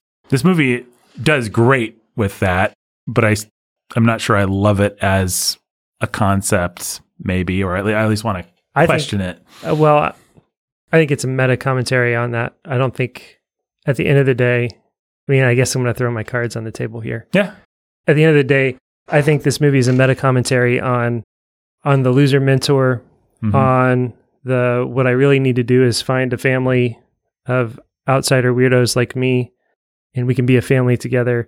What I really need to do is so whether it's Guardians of the Galaxy or whether it's the loser mentor, or whatever, Found family is what the they- the found it. family Yeah. thing, what, whatever. All of they all fail. Mhm. They all fail Miles and give up on him and don't have what it takes. And the only person that can actually help Miles put it all together is his dad. Wow, you came prepared. That's great. That's That that is what happens. That is the story that they're telling. And so you have Peter B. Parker. He can't make Miles. He can't make Miles turn the corner, mm, and the found family can't make Miles turn the corner. And they fight about whether or not they believe in him. and, he they, fights about whether or not he believes in himself. and they say we don't. We're going to tie you to a chair. and they tie him to a chair and leave him Mhm. for his own good because they can't do it. They can't pull it off. And dad shows up and dad says, I love you and I'm proud of you. And dad showing up and saying, I love you and I'm proud of you. And I don't want what happened with me and my brother to happen between us. That's it. Mhm. That's all Miles needs. Dad can do it, nobody else can. And From there on out, what's up, danger? Yeah, and I don't think it feels arbitrary. I think it feels inevitable. I think it feels set up from the very beginning. I think it feels like they're just dunking on everybody else out there who think they know what makes So they actually agree with me. They're saying Dumbledore was lame. Loser mentors are lame. Found family is great, but also lame. found family is great, but also lame. But also loser, family. loser mentors. Well, Uncle Aaron couldn't be it. Uncle Aaron sucked. Peter B. Parker couldn't be it. He sucked. He had to learn some things too, Mhm. right? What he learned is, hey, you know, maybe I shouldn't be a cynical jerk, uh, especially when it comes to kids. Miles is pretty great. Maybe I should go make things right with MJ and have a baby. And maybe I, w- I wouldn't suck so bad as a dad, and maybe we could figure out how to make it work. But so yeah, I think uh, that's why even you know when we were talking off mic about you know uh, it's kind of meta. I think that might be a strike against it. I think it's just sort of just saying looking at the landscape of all superhero movies for the last 20, 30 years and all the tropes they use and turning it right back into a father son story. And I mean, that's 100% what I love about it and what I think is great. Like, if I, I would never do this, but if I were to take any one of my kids and just repeat the words of the speech, Mhm. I see this spark in you, and it's why I push you. I know every one of my kids would just break down into tears. Mhm. every one of them. because they all feel the pressure. Everybody feels the pressure of dad pushing them. Mhm. What they're all wondering and wanting and waiting to feel is the I'm proud of you and I love you. And the spark's yours. I can't do it for you. Whatever you're going to be, it's going to be great. But that's it. That was what Miles needed in the movie. That's what they set up. That's what they wanted to be the point. And maybe they didn't sell it enough. I've, I've I found it really frustrating when you just came out of the movie com- feeling to me like you completely missed what the thing Right. was. And I, I think I've, I've watched it enough now. That it's like it's pretty like I could see where it would feel arbitrary, but I mean, you could argue. I mean, I'll, I'll, even improve your point. You could argue if it feels arbitrary, it's because they believe in uh, family and uh, conservative values and all that sort of thing, whatever you want to call it, even more than Nathan does. they're like, hey, uh, yeah, Dad said the thing. Who cares? We don't have to waste any more shoe leather on this. Narratively isn't that speaking, obvious? Like it's just obvious. Just like we obviously said, uh, Peter B. Parker. Uh, boy, I should have kids now. I mean, what else do you need, Nathan? I, I I doff my urban spider hoodie to that take. That's a great take. I- I'm going to come back to it when we get to that uh, scene. That scene because I think it is the crucial scene. But but I think that's a fantastic take, and you might be right. I mean that it is it is all about what the leap of faith is that makes or breaks this movie's greatness. Yeah. And at the end of the day, it doesn't matter for Miles that Peter B. Parker does or doesn't believe in him. It doesn't matter if his found family does or doesn't believe in him. And it doesn't even matter if he believes in himself. hmm What mattered was that his dad did. That's my take. Cuz he came he was defeated. Like like he didn't believe in himself. He was defeated. And dad on the strength of his speech alone changed it, turned the tables. Well, That that's the leap of faith. I forced out your spider ace a little bit early there, but it's great. Yeah, That's That was great. pretty great. That's I don't know. if- We should probably just come back to it, right? Do you have anything you want to say, Ben? No, I, I'm just I'm just processing whether I think that's Well, keep- right or not. Keep processing. Yeah, we'll, we'll keep get there. So let's. I, the, I think the movie loves Peter B. Parker. I think it loves the found family. I think it it's m- a masterstroke in all of the things that Lord and Miller always do. They find the tropes, they pull them out, they show you what they are, Mhm, they show you the weaknesses of them, but they have affection for them. mhm. And then they find a way to come back to the heart of the story. And the Lego movie does the exact same thing. Yeah. And it's a father son story at the end of the day. We pulled out all the tropes and all the things in all of our superhero movies. And at the end of the day, the only reason that boy's down there fantasizing about superheroes and some normie being a superhero, chosen one, is because he just wants his dad to play with him. hmm I mean, that's what makes the Lego movie great. And powerful and potent and tear jerking, even to think about. And that's that's I think that same heart and understanding the heart of a little boy is what's I, I think actually at the heart of Spider Verse. The Heart of the Spider Verse. Uh, we could. That's what we can name this. Well, it, it is it is you have to say Peter B. Parker may be a lame mentor, but he's a really great lame mentor. Yeah, episode. yeah, I love him. He's like the best lame mentor you could ask for. You know? Yeah, and, and the movie acknowledges exactly where his he's lame and has him grow past it in in ways that are both charming and moral and everything that you could ask for. He's a much better loser mentor than uh, Dumbledore, who J.K. Rowling is not aware is a loser men- mentor. That's right. no, that's right. for example, or than many of the Marvel dads, or in in some ways he lands better even than Tony Stark. Although I like the Tony stuff and you know the later Spider, you know Tom Holland Spider Man and uh, Iron, the final, you know the Tony becomes a dad arc in the Marvel, you know phases is good, but this is this is probably the best version of yeah. of loser. Certainly better than Luke Skywalker from No. the Last Jedi, as far as our mentors let us down and suck. Oh, you don't like him? Well, I, Rian Johnson, don't like him either. That's why I like him. What I really like is rubbing your nose in it. right? And now he's dead. Yeah. oh man, What a jerk. he's a jerk. Well, that's that's a great read. Yeah, we'll come back to it. Um, okay, so we're gonna go to the lab. We're gonna meet Doc Ock. We're gonna have a lot of great jokes. He stole a bagel. Uh, Selecting a bagel. yeah, it's pretty great. All of the scientists have laser gun briefcases. yeah. it's really great. well, just the fact that one woman yells he stole a bagel or he took a bagel is so my speed of humor. I, I love that joke. I just And I then- could I could eat it. I could hug it. It's, Yeah. what a great joke. It is a great joke. and then he throws it and it says bagel as it bounces off. Jake is dying. Hmm. Literally, that joke is killing Jake. Yep. Yeah, the lab scene's a lot of fun. The reveal of uh, Mrs. Doc Ock is a lot of fun. Played by our Uh, favorite Marvel villain. It was Agatha It was all Agatha along. along. Yeah. Yep. Oh man. Too bad she doesn't make that winky meme face somewhere in there. We're gonna. It would. She would have. If, If it came, yeah. I wish I had a cup of water. This is yours, maybe. That this fly infested. Uh, No, that was oh, I didn't have anything today. You want? you- Should we take a, a wa- fly fly killing and water break real quick? Uh, Got it. Good. yeah. Get it. Got it. Good. All right, we're gonna meet Squ- uh, Spider Gwen, and I will be an anti-feminist troll here in two seconds. But I don't know. You guys have any thoughts about Spider Gwen?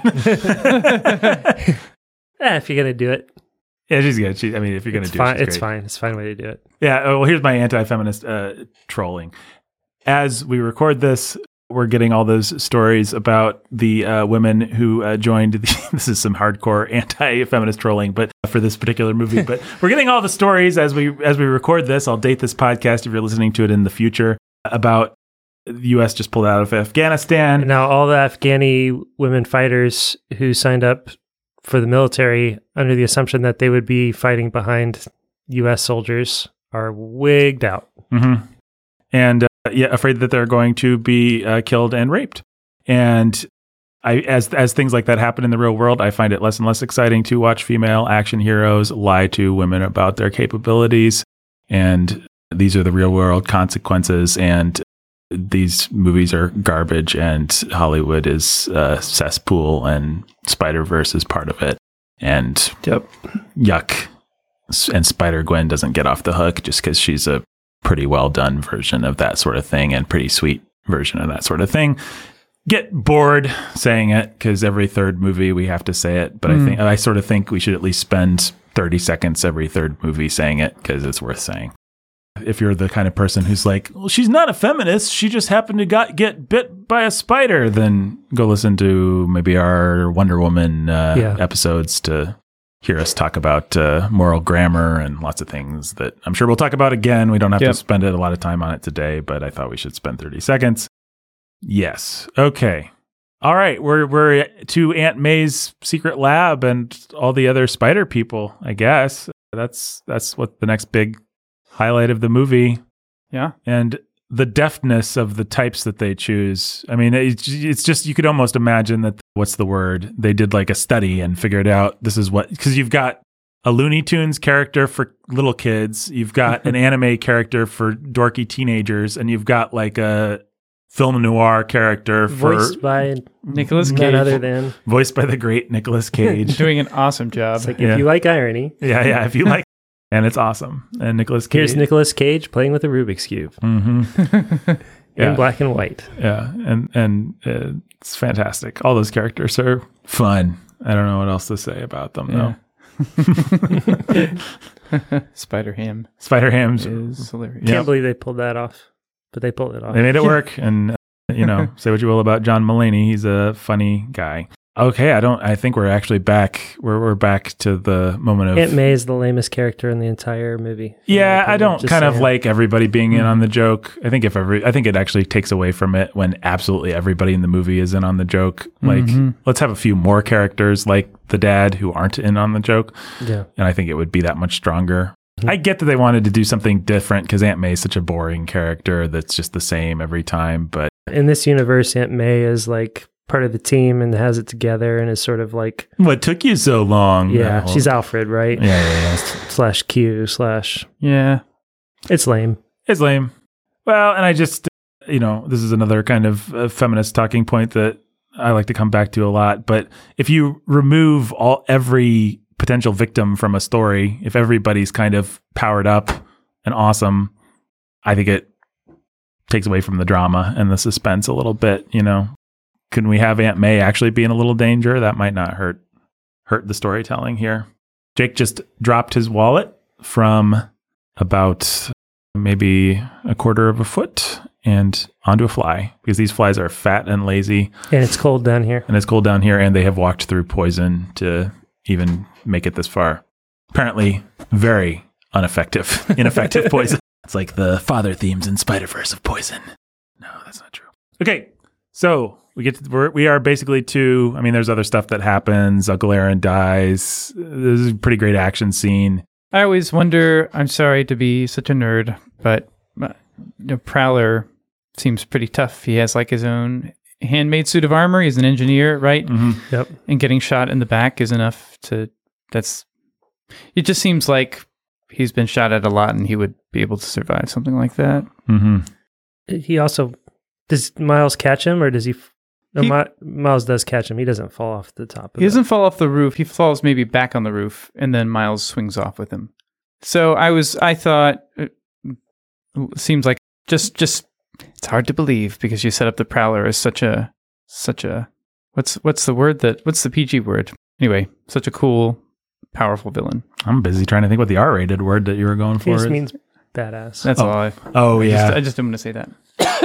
I always feel like we should just probably grandfather that word in because I don't know what to replace it with, and it's not that bad. But um, Anyway, anyway, bad butt just doesn't do the same it uh, really doesn't. work, does it? Yeah. Well, yeah.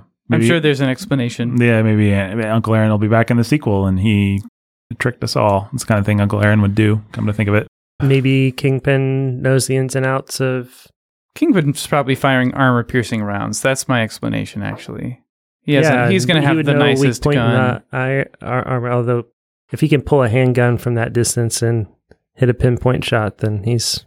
But he's you know a Marvel supervillain, so yeah, Yeah, I give it. I give it to you. I just was like, eh, oh well. So much for your awesome suit of armor and your your deadly prowess, Prowler. Yep. One star. This movie sucks. Yep. That's what I'm trying to say. That's what you're trying to say.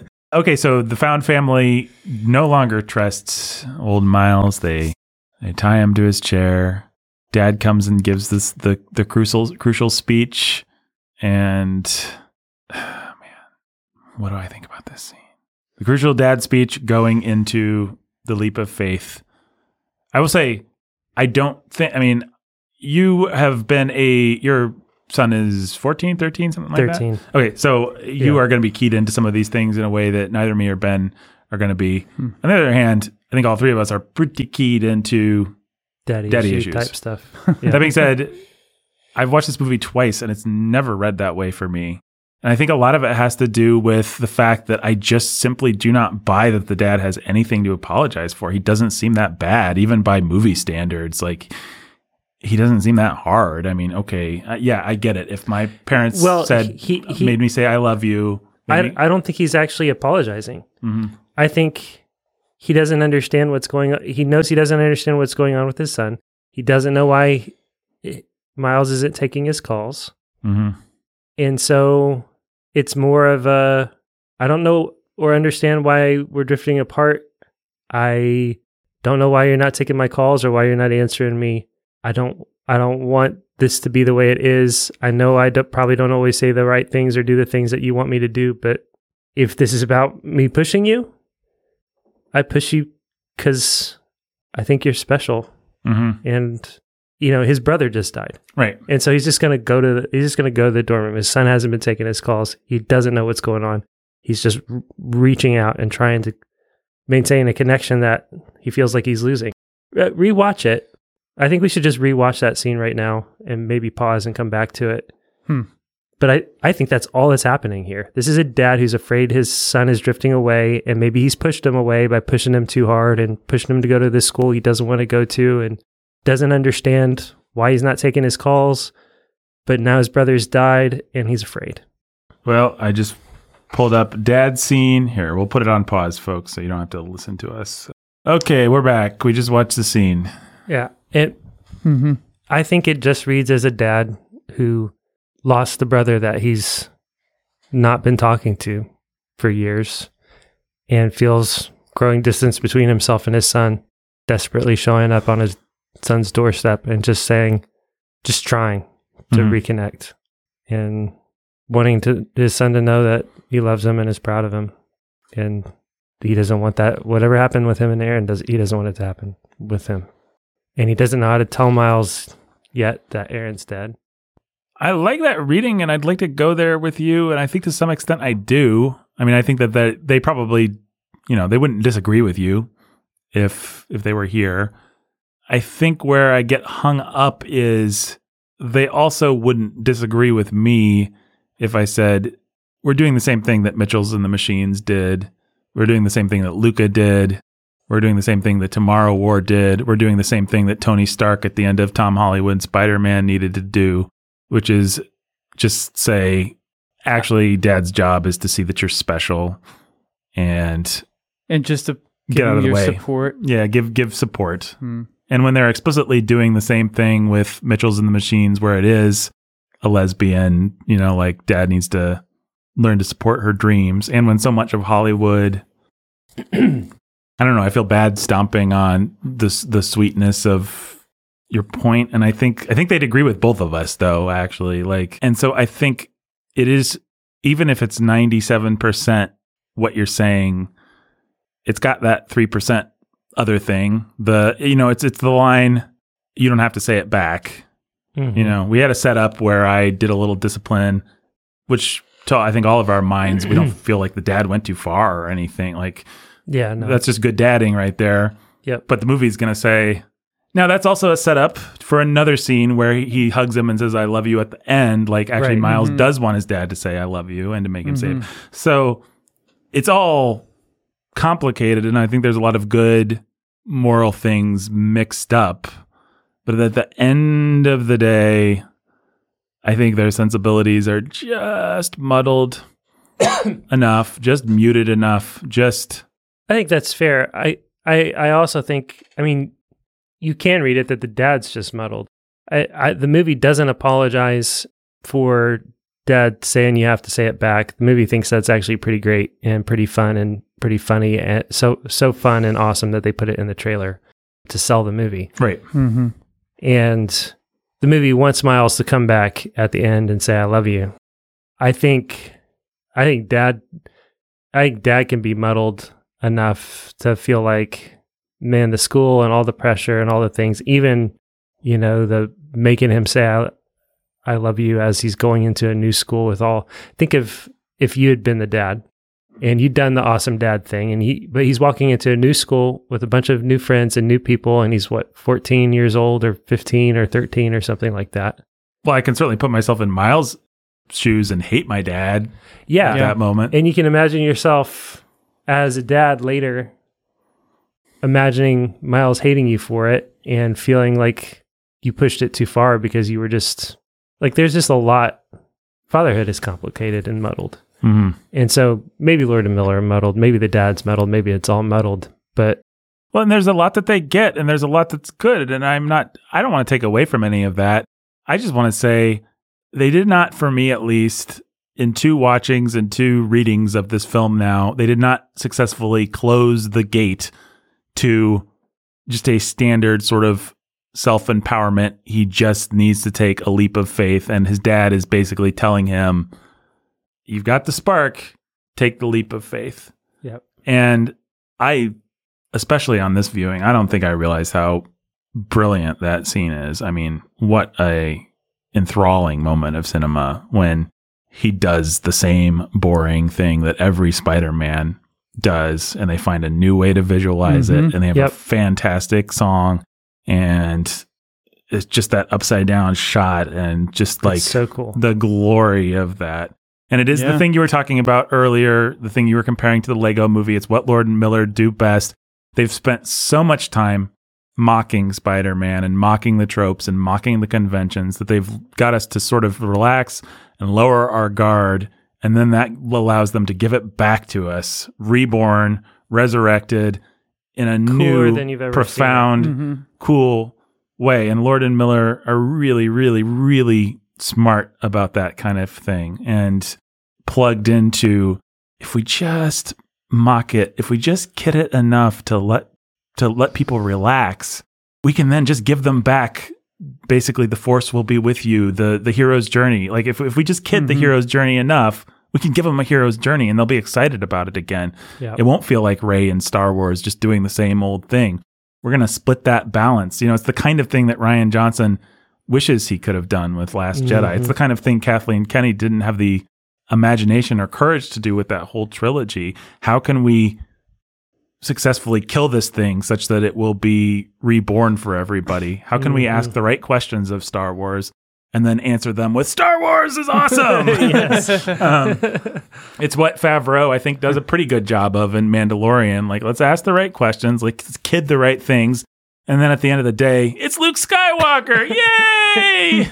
but this, I think, even more than that, and, and even trickier than that, because you don't have that Luke Skywalker button to push. You're just you're just giving us the same Spider-Man learns his powers scene that we've Mhm. been stuck with since 1962 with the comics, since uh, Tobey Maguire's badly CGI'd version. You know, we Mhm. saw it with Andrew Garfield again. We've seen so many. The superhero finally comes into his own scenes, yep. and we're just sick of them. And they they found a way to to do it. So I think it's I think it's brilliant. I mean, I love that scene. I've watched that scene several times just in isolate. Like I've just pulled it up on YouTube since watching the movie because I just I just want to live there. Like it's just you know it's like certain action beats from Fury Road or things from Spielberg or stuff that I just want to go back because I love cinema.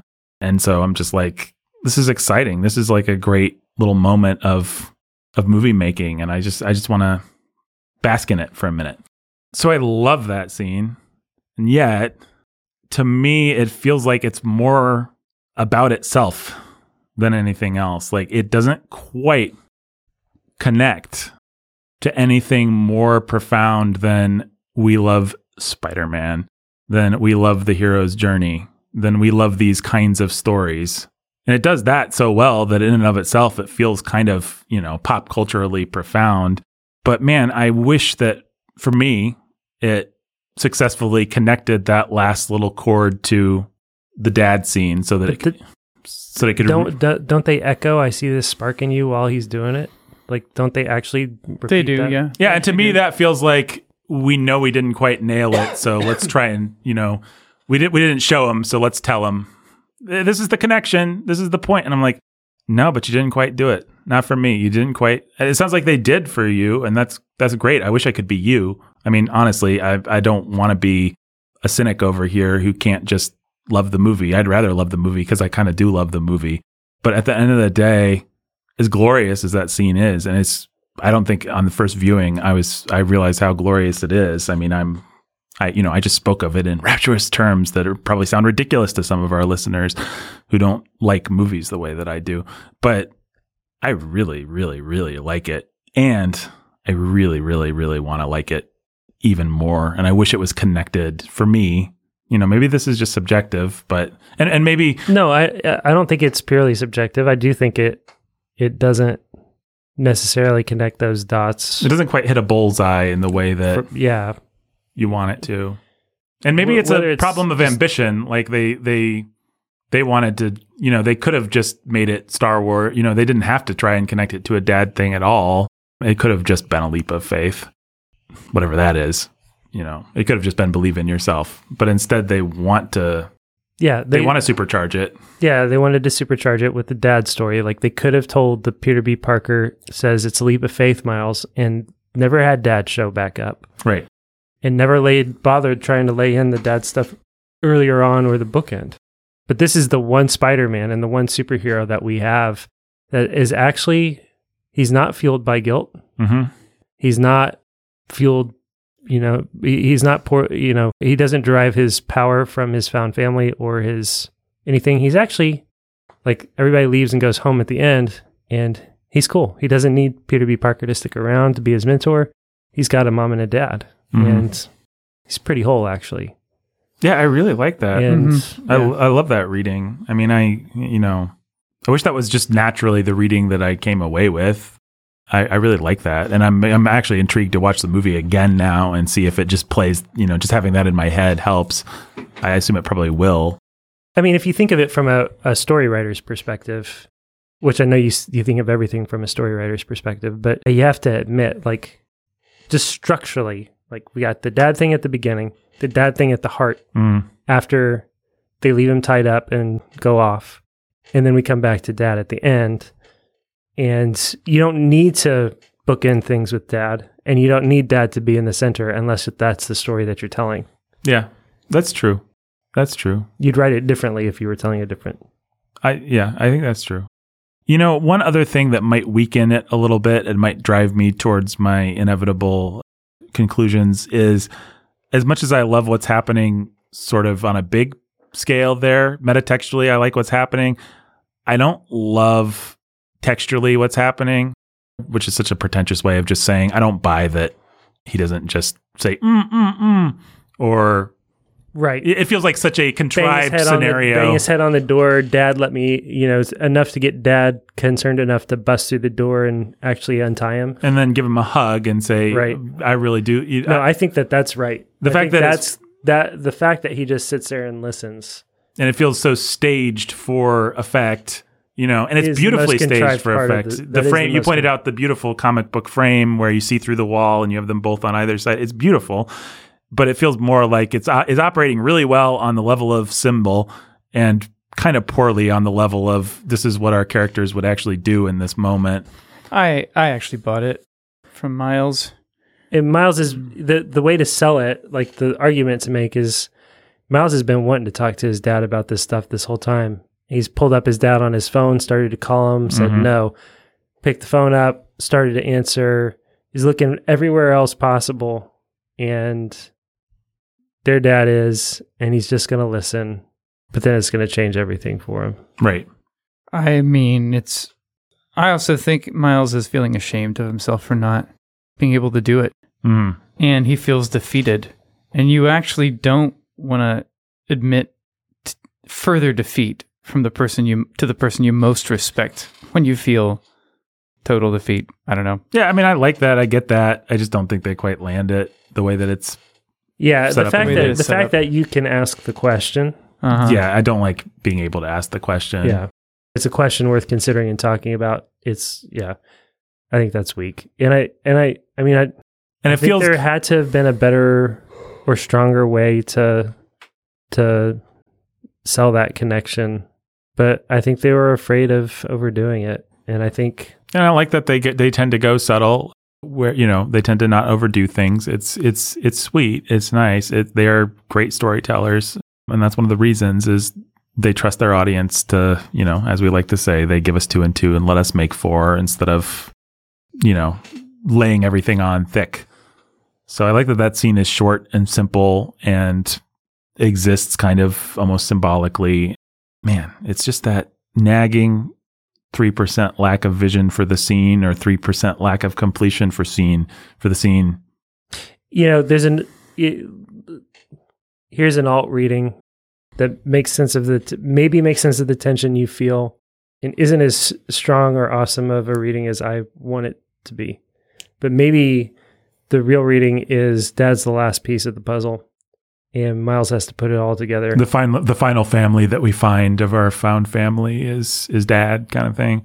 Not all fam, not all through the lens of family, but all through the lens of self-actualization. Mhm. yeah, so Dad's it's self actualization. So That's right. So he takes what he's learned from Peter B. Parker and his found families, takes the best of what he could get from Uncle Aaron, That's right. And from Spider Gwen from from everybody. and then when Dad comes, in the end, you know the the the logs are all there and the fuel's all there, and we just need a spark to light it. And the spark was inside of him all along, and Dad tells him that, and then he goes and puts it all together, and et cetera, et cetera, et cetera. And so it's actually just self actualization, and and Dad gets and isn't it sweet that Dad's actually a part of it? And that's way lamer, and I don't and I don't like it. But uh, That's it- that's actually what I buy emotionally. I mean, I because I remember feeling an emotional reticence the first time I watched the movie. Some of which we can attribute to my lovely wife being there before she was my wife, the, but the other part of which was I really, really want to feel this, and I want this scene to make me cry, and I want Miles's journey to make me cry. I love Spider Man. I'm into this movie. You don't have me emotionally by the end of it. So this time I was much more like, okay, And I was like, no, this was better emotionally, but it still didn't quite have me. And what you just said, You know, it's a it's a weird thing felt. because for me, it's I agree with you, but it's like it's so weird because it's not you didn't have me. It's why aren't I bawling? Why am I only a little bleary? Like yeah, yeah, yeah. I should be bawling. If you did your job here, if Yeah. you really landed this, I would be bawling. Yeah. Instead, I'm wiping away a couple tears, which is Mhm. which you, you still have me. It's working, yeah. But Yep, but not totally. and I, I sort yeah, of that's yeah, I feel that too. and it doesn't this movie is in many ways genius but it's like when you don't land that completely what i am left with is a clever exercise in spider-man mythology and what we're really saying is you need all your nerdy friends and your dad and everybody to love how much you love and we love and everybody loves spider-man you know, in other words, it becomes about itself, like I was saying earlier. And maybe that's fine. I mean, we do all have this pop culture phenomenon of superheroes, of Spider Man, of we do have this stuff that we have to wrestle with. So even just a movie that's like, I want to say something about Spider Man and the feelings that we put into Spider Man. That's okay. And how and we I'm don't going to use Spider-Man as a metaphor for our own self-actualization. Yeah, that that could be fine, but that's where I start to want to question it, and I'm not quite sure. It's it's similar to how I felt. I've since made my peace with this movie, but Rogue One was such a weird movie for me because I'm like, it's only good because we love Star Wars. This isn't; these aren't characters that we can track. This isn't a world that we'd even understand. This Darth Vader scene wouldn't be cool, except we all have this shared cultural memory and association and nostalgia, and it makes it awesome. And it makes it so great. But in and of itself, as a thing, it almost doesn't exist. It's Teflon thin. And I just didn't really know how to process that. Like, shouldn't we as a society, I mean, I don't want to be all highfalutin, but it's like, shouldn't we feel something? Shouldn't we realize what we're giving up here? Like, when we're telling stories that are only about uh, stories Other story. Have we actually lost our connection to what make made the hero's journey great when we're just telling stories about other stories about the hero's journey instead of telling our own new hero's journey? Like shouldn't we actually be processing our own dads and our own kids instead of processing the processing of the processing? Like when did everything get so meta? And you know the proper response to that is nathan you're the most meta person of all. You've you've never had a experience in your life that you haven't filtered through these narratives. So why do you resent Lord and Miller doing it? And I don't. And I don't resent Rogue One. And I don't resent any of it. I like it. I enjoy it. I think it's fun, but I do feel weird about it. And it is what may, maybe holds me back from just embracing this movie. At the end of the day, I'd rather say see Sam Raimi tell a dopey story about Peter Parker instead of seeing these guys tell a story about a story about Peter, you know, is that extra layer is something that I think I don't know how to reckon with. And I think it's worth people struggling with. Like, what are we doing as we move into this weird post IP metatextual world where the snake is just eating its tail? What does that mean for us? What does that mean for Christians? What does that mean for anybody? What does it mean for our imaginations? Like, and I don't have any of the answers to those questions. I just feel like we shouldn't be glib in the way that we reckon with them. And when we have, with great power comes great responsibility. The fact that Lord and Miller are so good at it makes me think we need to ask harder questions of them. They deserve to the credit of me saying you didn't quite land that and it might throw off the whole thing. Where another director is just like, okay, whatever, you didn't quite land it. It's fine. Yeah, and I think I think that's fair. But you could have landed it. Yeah, I think I still think that my reading is actually right, and that they they didn't land it. But But then I just want to say, like, you guys were capable of landing it. You Yeah. you lacked either the courage, the moral imagination, or you were just lazy and gave up too e- too easily. Like, and with your kind of power, I want to kind of hold you to responsible. yeah, for sure. And so I'm kicking your movie out of the top superhero spot. I mean, that's my that's that. There's your punishment. Like, I can't give it the number one spot. Sorry. I guess it's probably still in the top five. But you had a shot at the. You could have been a contender. You said, What's up, danger? No, you didn't say, What's up, danger. You said, Ah, danger. I don't know. uh, this all does make me part, want part part of why I, I keep coming back well why I came back while you were talking to my original take is that if we were to have my kids on hmm it's all about that moment with dad Yeah. And it's just, and I could I really could I really could say I see this spark in you and it's amazing. And they would just burst into tears. It- pick a kid I could do it. I have been asked all but asked to do it in those words by several of them. Like they want that moment. And i get i try to give it to them as best i can in other ways but i'm not playing that movie part for them. Mm, if they're ever tied up in webs, in a, then i'll do it then you'll do it. yeah Probably better than that. You'll land it. and, and I'm glad I embarrassed you at school that one time, but also, yep and you should be too one day you will be I don't know. Did did all my rambling there make sense? Like, did, was that did Mostly. that? Yeah. oh, good. i Okay. think so I mean, I just think we need to ask tough questions of these movies. Like, and it doesn't mean. I mean, I love it's. It's precisely because I like them more than most people. I think you know because I actually I'm, I'm like this is really good, and this required a whole lot. And so let's let's let's. What would it have required to make it that much better? I think what I feel like is saying, like Black Widow, which, sorry, it's not flattering, but like Black Widow, this movie on some level wants to have its cake and eat it, eat it too. Like Black Widow wanted dads and it wanted to smash the patriarchy. It's like, we can have both. And this movie isn't that egregious or anything like that. But I do think, yeah, we want dads. Also, we want a self actualization story. We can have both. And so for your kids and then you, it can be the one thing.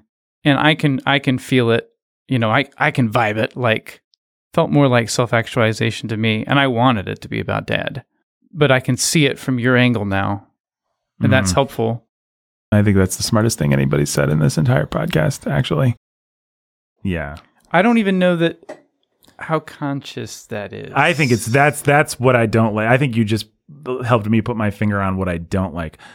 I don't think you know, like Black Widow just can't have their cake and eat it too. They want to, but they're idiots. now, Lord and Miller do have their cake and eat it too. If it was because they were more moral than Black Widow, then I would feel good about it. But it's not because they're more moral than Black Widow. It's because they're more smart than Yeah. Black Widow. It's because they know how to engineer the perfect piece of cake that you can eat too. They know how to engineer something where Jake can bring all of that dad stuff to it and it works beautifully. And where someone can bring pure, I hate dad and just want to self actualize to it and it works beautifully. And it's an ingeniously engineered product, but as, as a piece of moral imagination, it is fundamentally flawed because you actually should not be able to bring both readings to it and have them both work equally well. And Lord and Miller are jerks that I think entirely know what they're doing in in making it work that way. Hmm. And I think any one of our theories that we gave to them, they'd probably agree with. Like they all Mhm. work. And so uh, this is one of the worst superhero movies. I hate it. Um,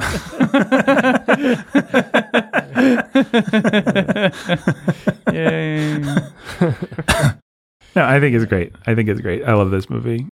I just wish it was better. You wish it wasn't created, engineered to be an ambiguous piece of cake. Yes. Yeah. I wish this movie wasn't engineered to be an ambiguous piece of cake.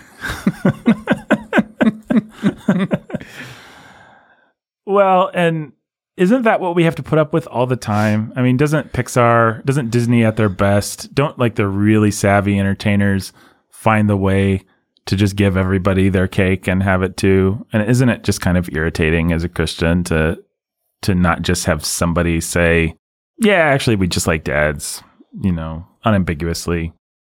I mean, I you're bringing to mind the good dinosaur actually, which I hope we we talk about someday. you know, I thought you'd say that, Ben. No, you didn't. Uh, here's here. I just set Ben up. I teed him up for his good dinosaur riff. No, what are you gonna say? the good dinosaur likes dads, and it, I don't. I don't.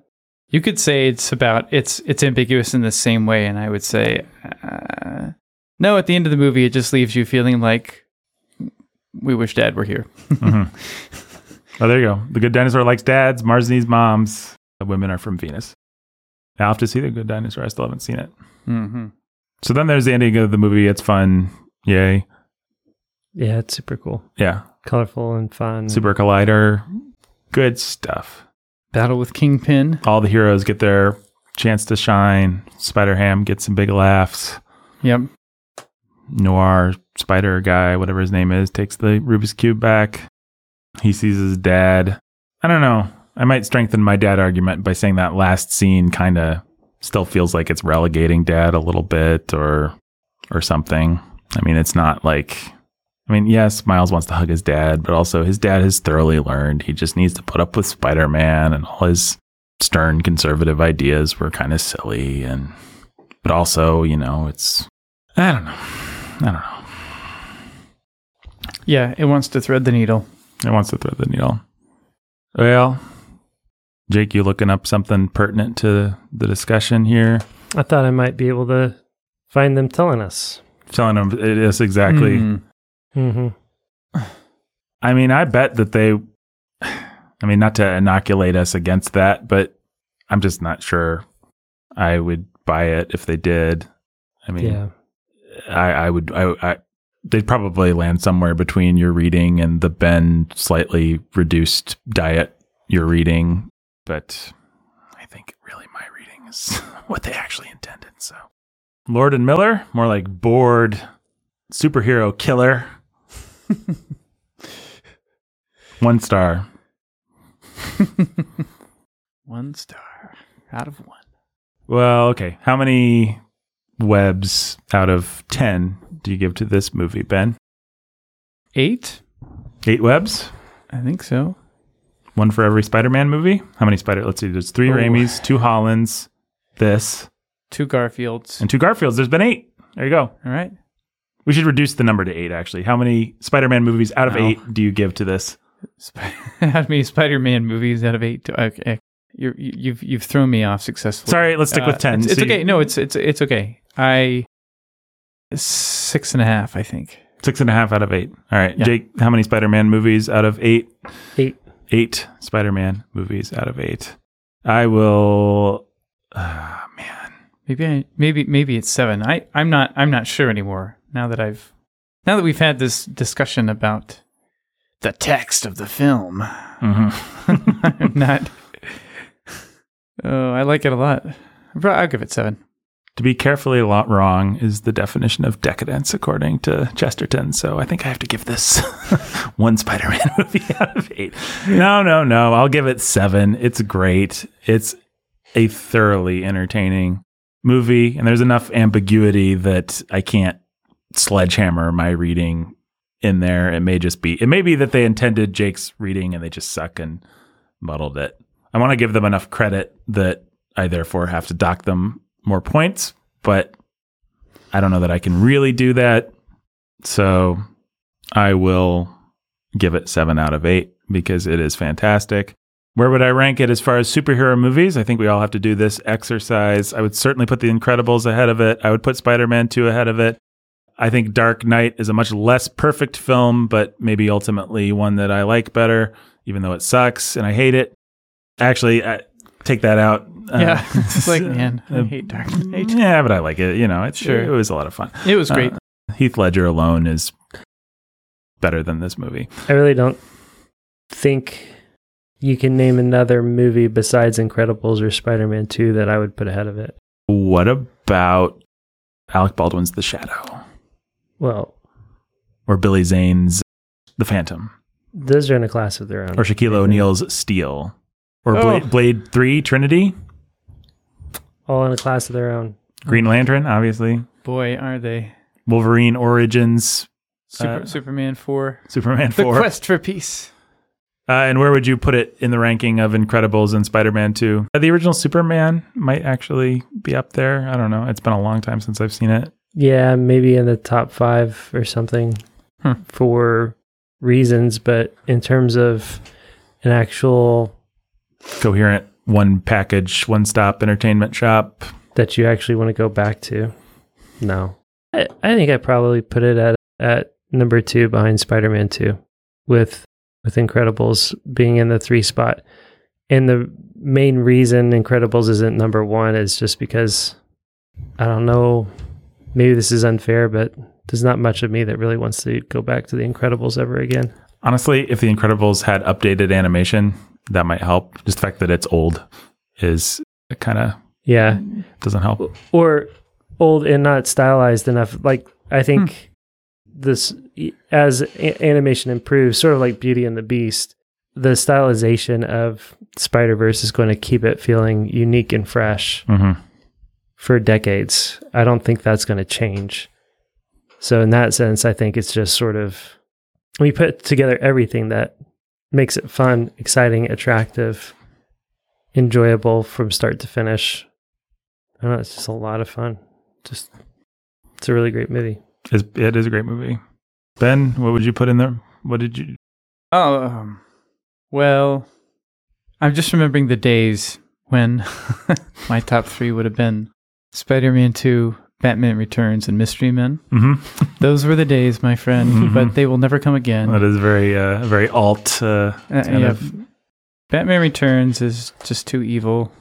Amazing Spider Man 2 is too bad. And Mystery Men. Mystery Men is still pretty great, I guess, but I don't think I ever need to watch it again. yeah.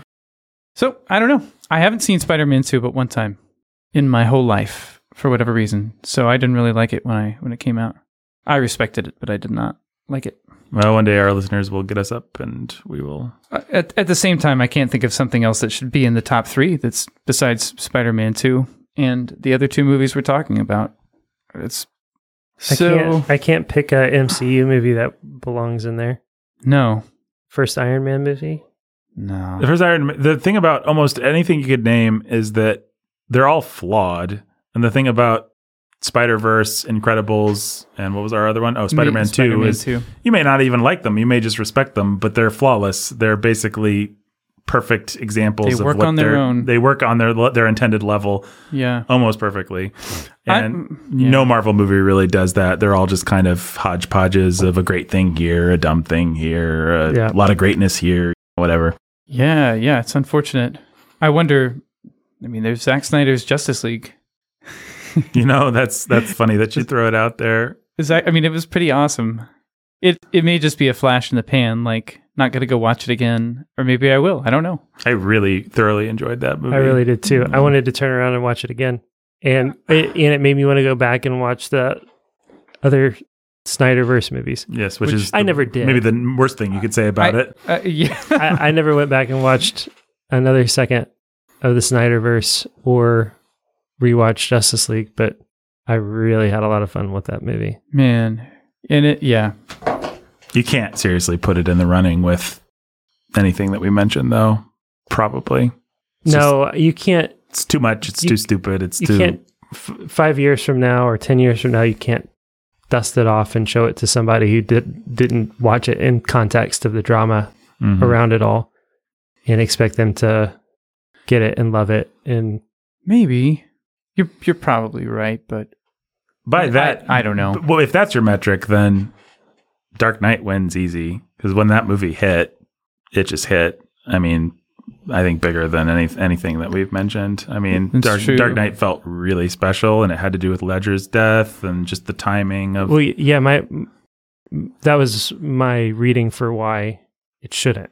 right? Yeah, I agree. I agree with you. Right. So you were saying if I'm saying if, If- we're if we're going Okay. to say If we're going to be able to talk about Justice League for how it hit in context, then Dark Knight has to be. then to I, be in the running, I think. Dark. I think Dark. and you're right about I think it just wins because Dark Knight just felt really special. oh when it yeah, no, out. it was the most. It was the it was the best. I, I think Iron Man also jumps to the head of the pack because that movie felt pretty fresh and special when it came out too.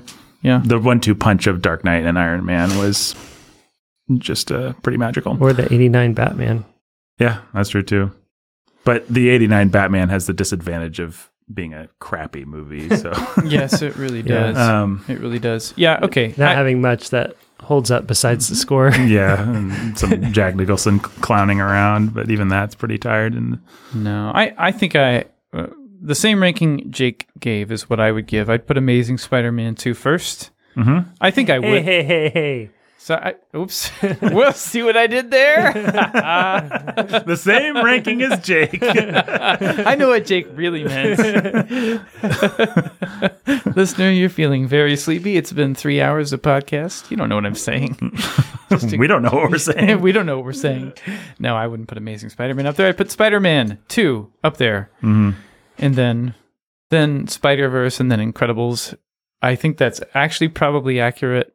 Although I'm not I I'm think not there I'm are not to- objective reasons to to put Incredibles higher, but Yeah, I'm I'm thinking that's what I'm thinking about now. Incredibles Incredibles gave me more of a thrill than Spider-Verse did. If that's a measurement, then Like when it first hit.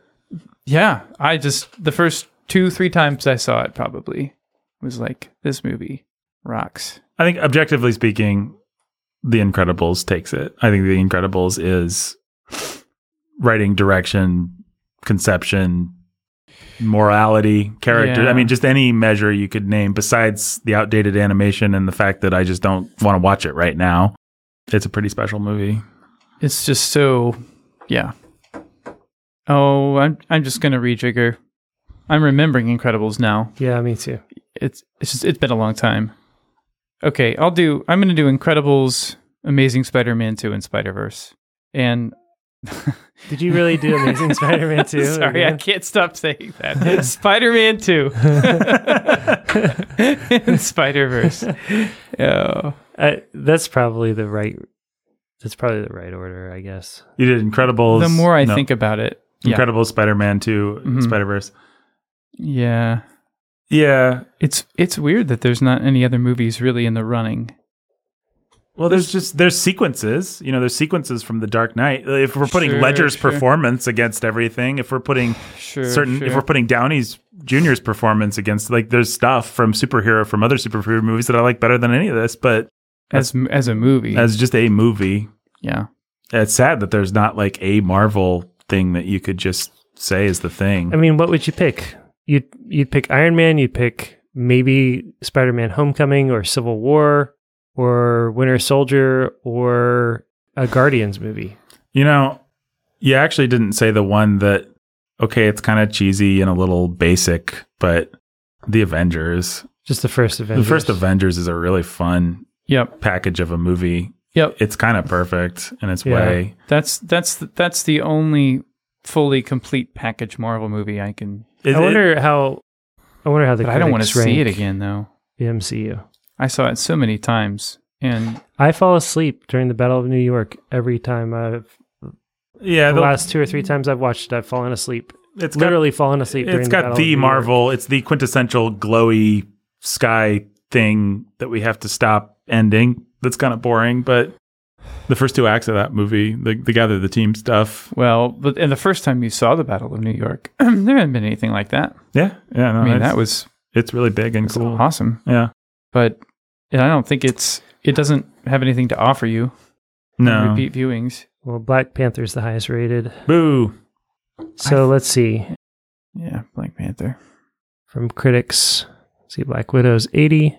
Boo. WandaVision's 91, Falcon Winter Soldier's 90, Loki's 92, Captain Marvel 79, Endgame 94, Boo. Far From Home 90, Ant-Man and the Wasp 87, Black Panther 96, Infinity War 85, Homecoming 92, Ragnarok 93, Guardians 2 85, Civil War 90, Doctor Strange 89, Ultron 76, Ant-Man 83, Oh, I forgot about Ant Man. Winter maybe, Soldier we need to rejigger our lists here. Guardians 92, Iron Man 379, Dark World 66, Avengers 91, First Avenger 80, Thor 77, Iron Man 2 72, Hulk 67, Iron Man 94. So according to the critics, Iron Man at 94, Guardians at 92, Avengers 92, Ragnarok at 93, Homecoming at 92, and Black Panther at 96. Those are your and Endgame at 94. I would love to be able to make the case. There's probably a time in my life where I would have made the case for Iron Man, but Tony Stark has been so thoroughly absorbed into pop culture and other movies and other things that it's just it just doesn't pop as a great movie and it's not a great movie actually but No. i think It cracked the code. it cracked the code and it's mm-hmm. it's special and robert downey jr is special It And gave us. It was the birth of the MCU, mm-hmm. and I mean, if we're talking about cultural impact of a movie, and talking about the Dark Knight, you have to talk about Iron Man. Mhm. Just the way that you have to talk about. I mean, that would just make it down. That would pull it down to Spider Man. You know, Raimi, Iron Man, and Dark Knight. and ang lee's the hulk Why wasn't anyone sticking up for that one I've gone back and watched the desert sequence several times, and it's pretty awesome. If you want to argue for a perfectly self-contained movie that one is a perfectly self-contained movie Not to just- mention self-absorbed. yeah, self-absorbed, wrong headed, but Oh my goodness. it is its own thing, and it is Yeah. a complete thing in, uh, in unto itself. Yes, it is. As is Batman Returns, as is lots of things that just aren't good superhero movies, but are their own things. That might be where I'd put Zack Snyder's Justice League. Actually, I, I Mhm. can't, in good conscience, put it against other superhero movies, but it's the perfect Zack Snyder movie. Yeah. Yay. Yeah, that's weird that there's nothing else that can go in that top three. I would, I think I would agree with the ranking. Did we say Incredibles, Spider Man 2, Yeah. Spider Verse? Spider-Verse, yeah. Yep, I think that's true. Huh. But which one would I do? I want to turn on right now? Spider Verse, easy. I actually Spider-Man 2 because it's been long, it's been a long time. Yeah, I'm just, I'm trying to keep myself for the inevitable day that our patrons unlock it for us. Right, right. which might be a little while, but get on that, patrons. Patreon.com forward slash sanity at the movies. Get us up to 250. We'll be able to do the Batmans, the uh, Burton Batmans, and the Donner slash Lester Supermans. Don't think we're going to bother with part three or part four. Part 3 is Lester. Well, we'll do a Donner and a Lester. We'll do two Donners and a Lester, actually, because we'll do uh, Donner's part two. Because Jake says it's good. Cool. I wonder if we really will want to do Batman Returns when we get to it. It's dark and perverse enough that I've just been thinking about it. like, I oh, haven't seen it since I was a kid, so Yeah, it's pretty funny that we all watched that as kids. It's something. It yeah. The only is- thing I know about it is I know I don't want to show it to my kids. Yeah, I wouldn't recommend that. it's. I mean, that's not all I know about it. If I start to think about it, I'm going to remember all kinds of gross, horrible things. Well, there's not the, what what you really want in your superhero movie is for it to start with some rich people putting their deformed baby in a sewer. That's always a good way to to start a, a superhero movie. Yeah. Like just putting him in a basket and having the baby float into a sewer. That's what we pay for when we when we think about superheroes. The the uplift and the joy of a little deformed baby going down into a sewer and becoming a bitter monster. It is one of the greatest comic book movies ever made. I think I would argue that if we ever do talk about it. Well, patrons, only you can prevent us from not talking about it. At patreon.com forward slash sanity at the movies. Go there today. Tell us what you think. Are you more of a team Jake dad wins kind of person or a team Ben diet dad wins kind of person or a team Nathan big metatextual rant about the state of society kind of person. Which thing do you land on? Which portal from the sky do you want to fly into? And will you eat shawarma afterwards? These are the questions, and I'll tell you who can answer them is our favorite patron, whose name I am pulling up right now.